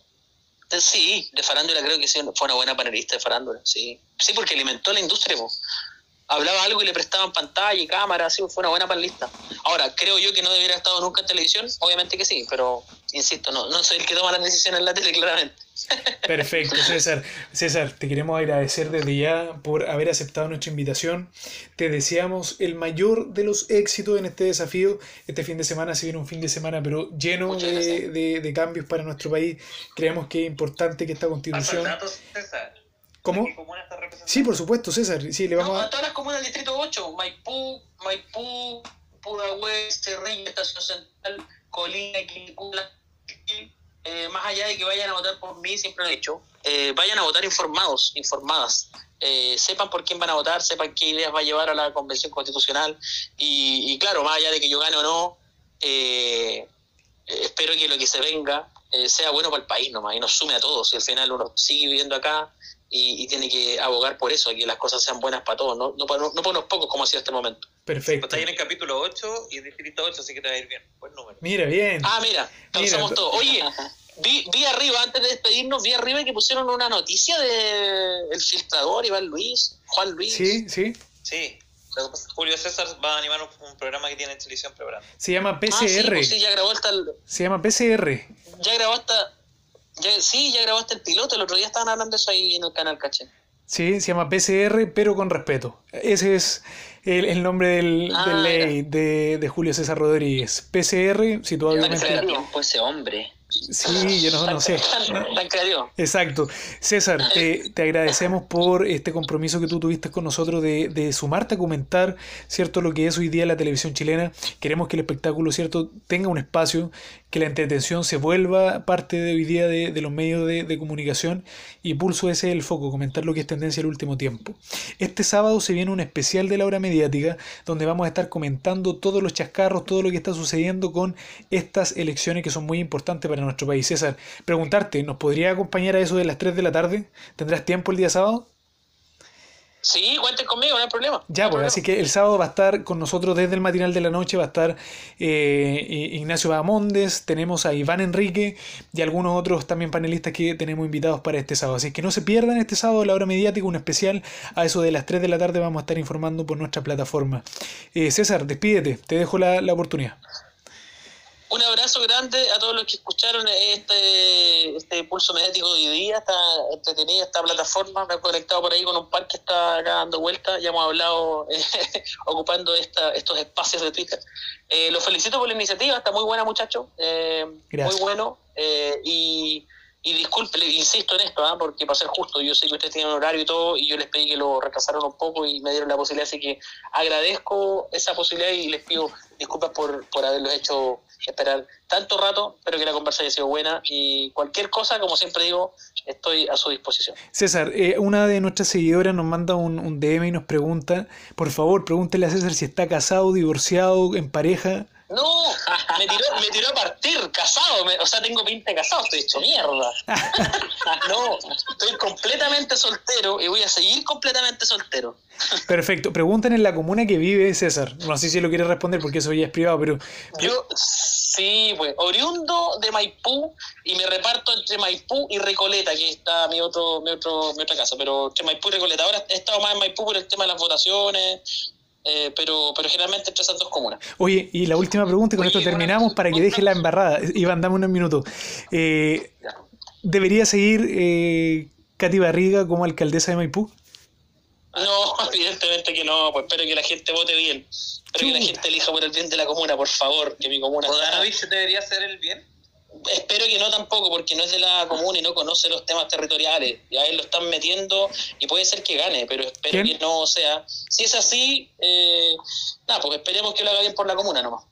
Perfecto, perfecto César. Te agradecemos por toda esta instancia. Nos vemos el próximo martes también en, en un nuevo capítulo con una invitada que va a dar que hablar, que es nuestra querida Ale Valle. Va a estar el próximo martes, ya nos confirmó, va a estar con nosotros en el capítulo de la hora mediática. Nos vemos este sábado entonces, va a estar César Fuensalida, ya estamos conversando con otros panelistas que también van de constituyentes, así es que para que ahí alivian- alivianemos un poco esta- estos dos días de votaciones que vamos a tener el fin de semana que se avecina. Muchísimas gracias a todos los que nos están escuchando, a los que se van a sumar a, a escucharnos también en el eh, podcast La Hora Mediática por Spotify. Agradecer a Sergio, agradecer a Página 7, eh, a Duplos y también a Mira lo que hizo, quienes están cierto después escribiendo todo lo que ha sido tendencia en este podcast de La Hora Mediática. Un abrazo para todos, Iván, José Ramón Lardíez, Coque, para toda la tía Onemi, a todos por ahí. Muchísimas gracias. Y César, un abrazo a la distancia. Que esté muy bien. Chao, chao. Chao chicos, buenas noches, que estén bien. Chao, chao, que estés bien. Gracias César, chao. Chao. Échale la.